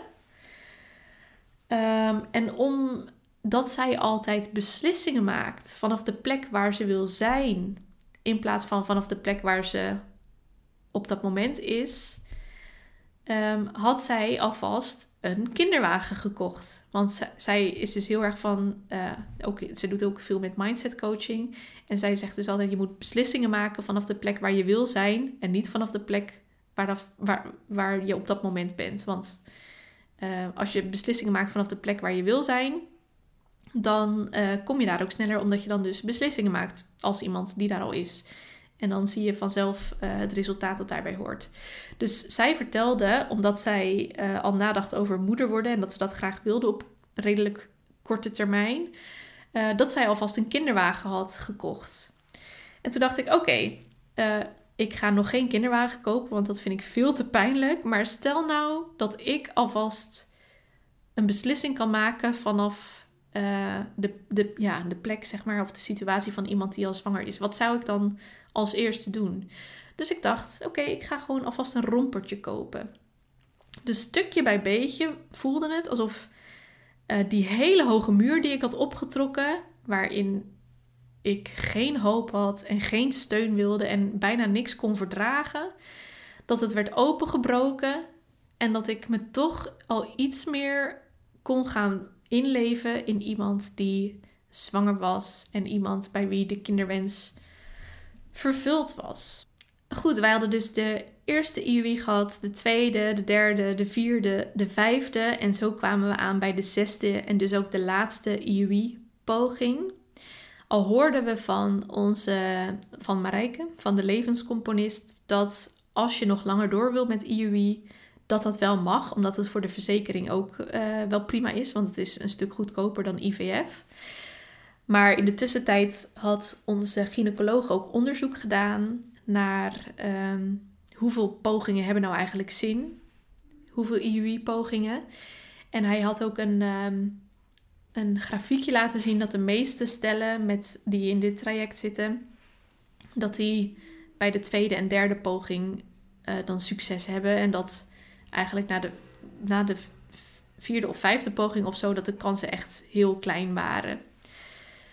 Dus eigenlijk wisten wij ook wel van ja, oké, dit helpt ook niet helemaal. Um, maar goed, die laatste poging wilden we natuurlijk wel nog eventjes doen. Ook al hadden we eigenlijk nul hoop en nul verwachtingen. We waren ook al bezig met de intake voor het volgende traject, het IVF-traject. Rete spannend, maar we dachten wel, ja, het brengt ons wel dichter bij ons doel.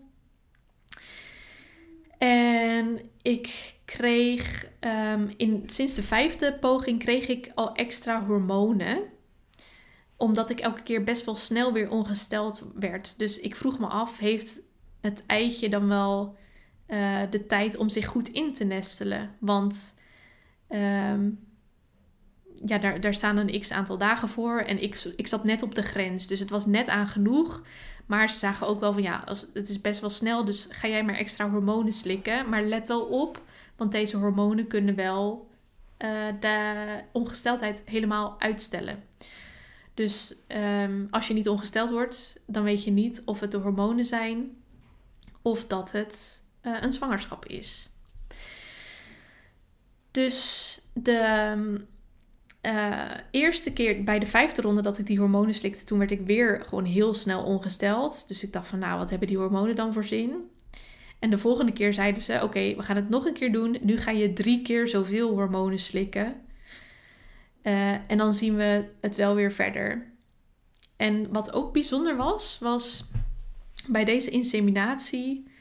Um, we hadden een arts die we nog niet eerder bij de inseminatie hadden gehad. Al wel bij controles, maar nog niet bij de inseminatie zelf. En zij vroeg ook zo van...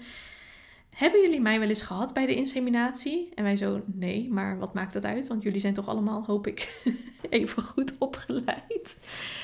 En toen zei ze, oké, want ik zie namelijk iets, uh, je baarmoedermond zit best wel ver weg of uh, was wel moeilijk. En er waren inderdaad andere artsen die al eerder hadden gezegd van oeh, beetje ingewikkeld. Dus die zaten dan heel erg te porren. Dan lig je daar met zo'n eendebek in je, in je, in je snee. Sorry voor de visuele denkers. Maar die zaten dan helemaal een beetje te sjorren en te porren en zo. En dan zeiden ze uiteindelijk van ja, volgens mij is het wel gelukt. Maar deze vrouw die zei dus nee, ja, sorry, uh, ik ga je wel even pijn doen. Ik ga je even pesten, want ik ga er... Nou, en die haalde toen een een schaar bij, soort van. Of een, ja, het leek volgens mij, ik weet niet. Ik heb eigenlijk niet eens goed gekeken, maar volgens Jasper was het echt een uh, eng ding. Volgens mij is het een beetje zo'n barbecue-achtige tang. En uh, toen zei ze, uh, kuch eventjes voor me. En nou, ik kuch en zij greep volgens mij mijn baarmoedermond. Ik weet het niet precies. Ik, was, ik heb niet gezien wat ze deed. Ik voelde alleen wat gesjor en getrek. Want die wilde gewoon zeker weten dat het slangetje er echt in ging. Waarbij de rest misschien, de andere artsen, misschien een iets uh, grotere gok hebben genomen of zo. Ik weet het niet. Um, maar um, dat deed zij dus. Ik lag weer te janken in die stoel, want alles was me te veel, joh. Weet je, op een gegeven moment. En alles wordt ook eng. Het is al een heel vervelend traject, maar als er dan iemand een of andere mega schaar in je doos duwt. ik word een beetje melig, merk ik. Ik ben al te lang aan het opnemen.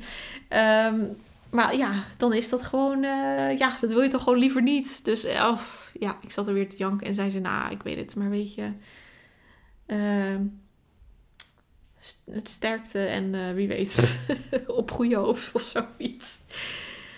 Um, en um, toen werden we natuurlijk weer naar huis gestuurd, moesten we weer wachten. En twee weken later zijn we dus terug bij die maandagochtend, begin april van dit jaar, dat we die positieve zwangerschapstest in handen hebben. En dat we naar elkaar kijken van holy shit, die schaar heeft geholpen of ik weet niet wat ze heeft gedaan.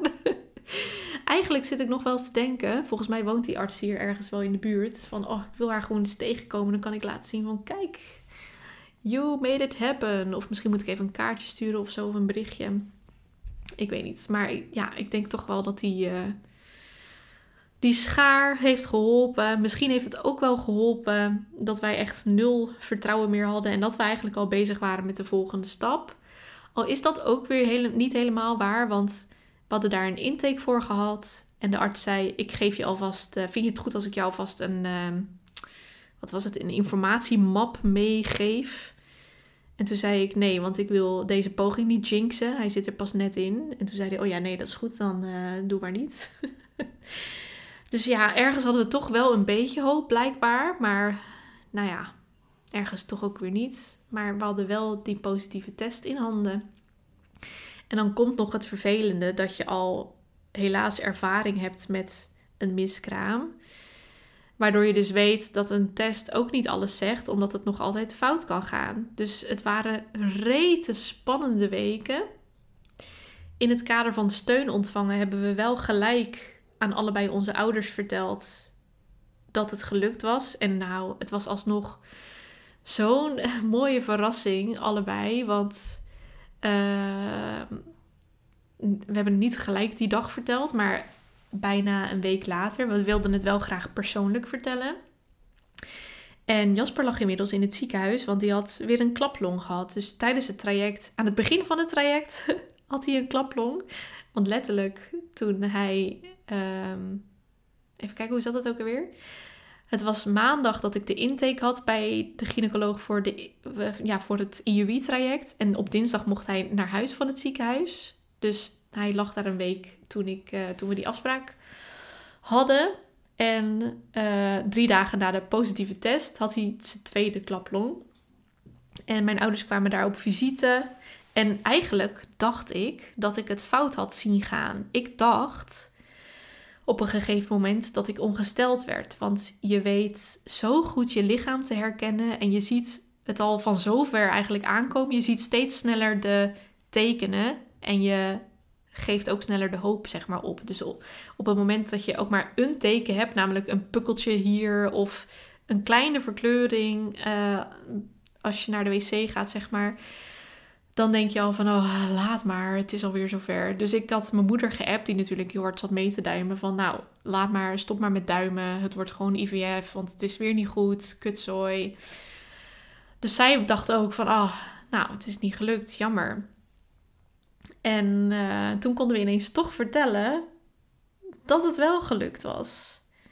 En dat was echt het leukste ooit. Dus uiteindelijk die verrassing waarvan ik dacht dat hij er helemaal af was, die was er gewoon toch. En dat was uh, wel een heel mooi ding. En het was zo leuk om het aan iedereen te vertellen. En juist ook aan de mensen uh, die het wisten, omdat die wisten hoe lang het bezig uh, of hoe lang het heeft geduurd. op een gegeven moment was ik met mijn nichtjes op het terras. Toen kon ik het ook aan hun vertellen. En uh, mijn ene nicht die uh, schreeuwde ook uit van oh eindelijk. En dat was gewoon zo erg die ontlading, want die hadden zo erg met ons meegeleefd natuurlijk. Dus het was ook juist weer heel bijzonder dat mensen het wisten en dat ze zo meeleefden en dat ze daardoor zo extreem blij voor ons waren. En nu zit ik hier in het derde trimester ik ga al bijna met verlof. Ik ben daar al een beetje voorbereidingen voor aan het treffen. Uh, alle controles zijn gewoon goed gegaan. We hadden vanochtend nog een controle.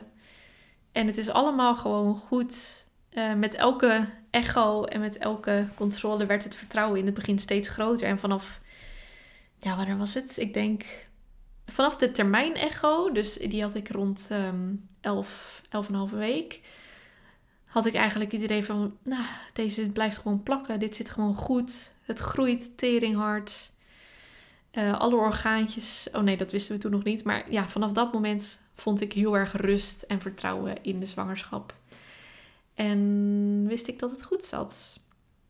Oké, het is tijd om deze aflevering af te sluiten. Om er een einde aan te breien. Ik kan hier nog veel meer over vertellen. Er komen allemaal dingen in me op nu die ik nog niet heb verteld. Maar nou, volgens mij is het verhaal redelijk compleet zo.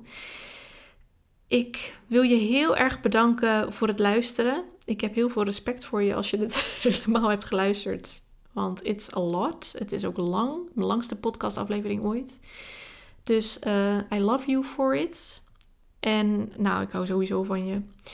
En ja, ik weet natuurlijk niet wat maakt dat je deze aflevering hebt geluisterd. Misschien vond je het gewoon interessant, maar misschien ook wel omdat je zelf in een soort gelijk traject zit, of omdat je het verdriet heel erg herkent, of omdat je ooit misschien een kinderwens hebt en dat je alvast iets wilde weten over hoe dat kan gaan als het niet vanzelf gaat. Nou, het maakt niet uit waarom je het hebt geluisterd. Um, maar weet dat ik jou heel veel liefde wens. En als je het nodig hebt, steun en sterkte. En weet ook dat mijn DM's openstaan om hier over verder te kletsen. Als je dat fijn vindt. Heel erg bedankt voor het luisteren. En ik spreek je gauw. Doei!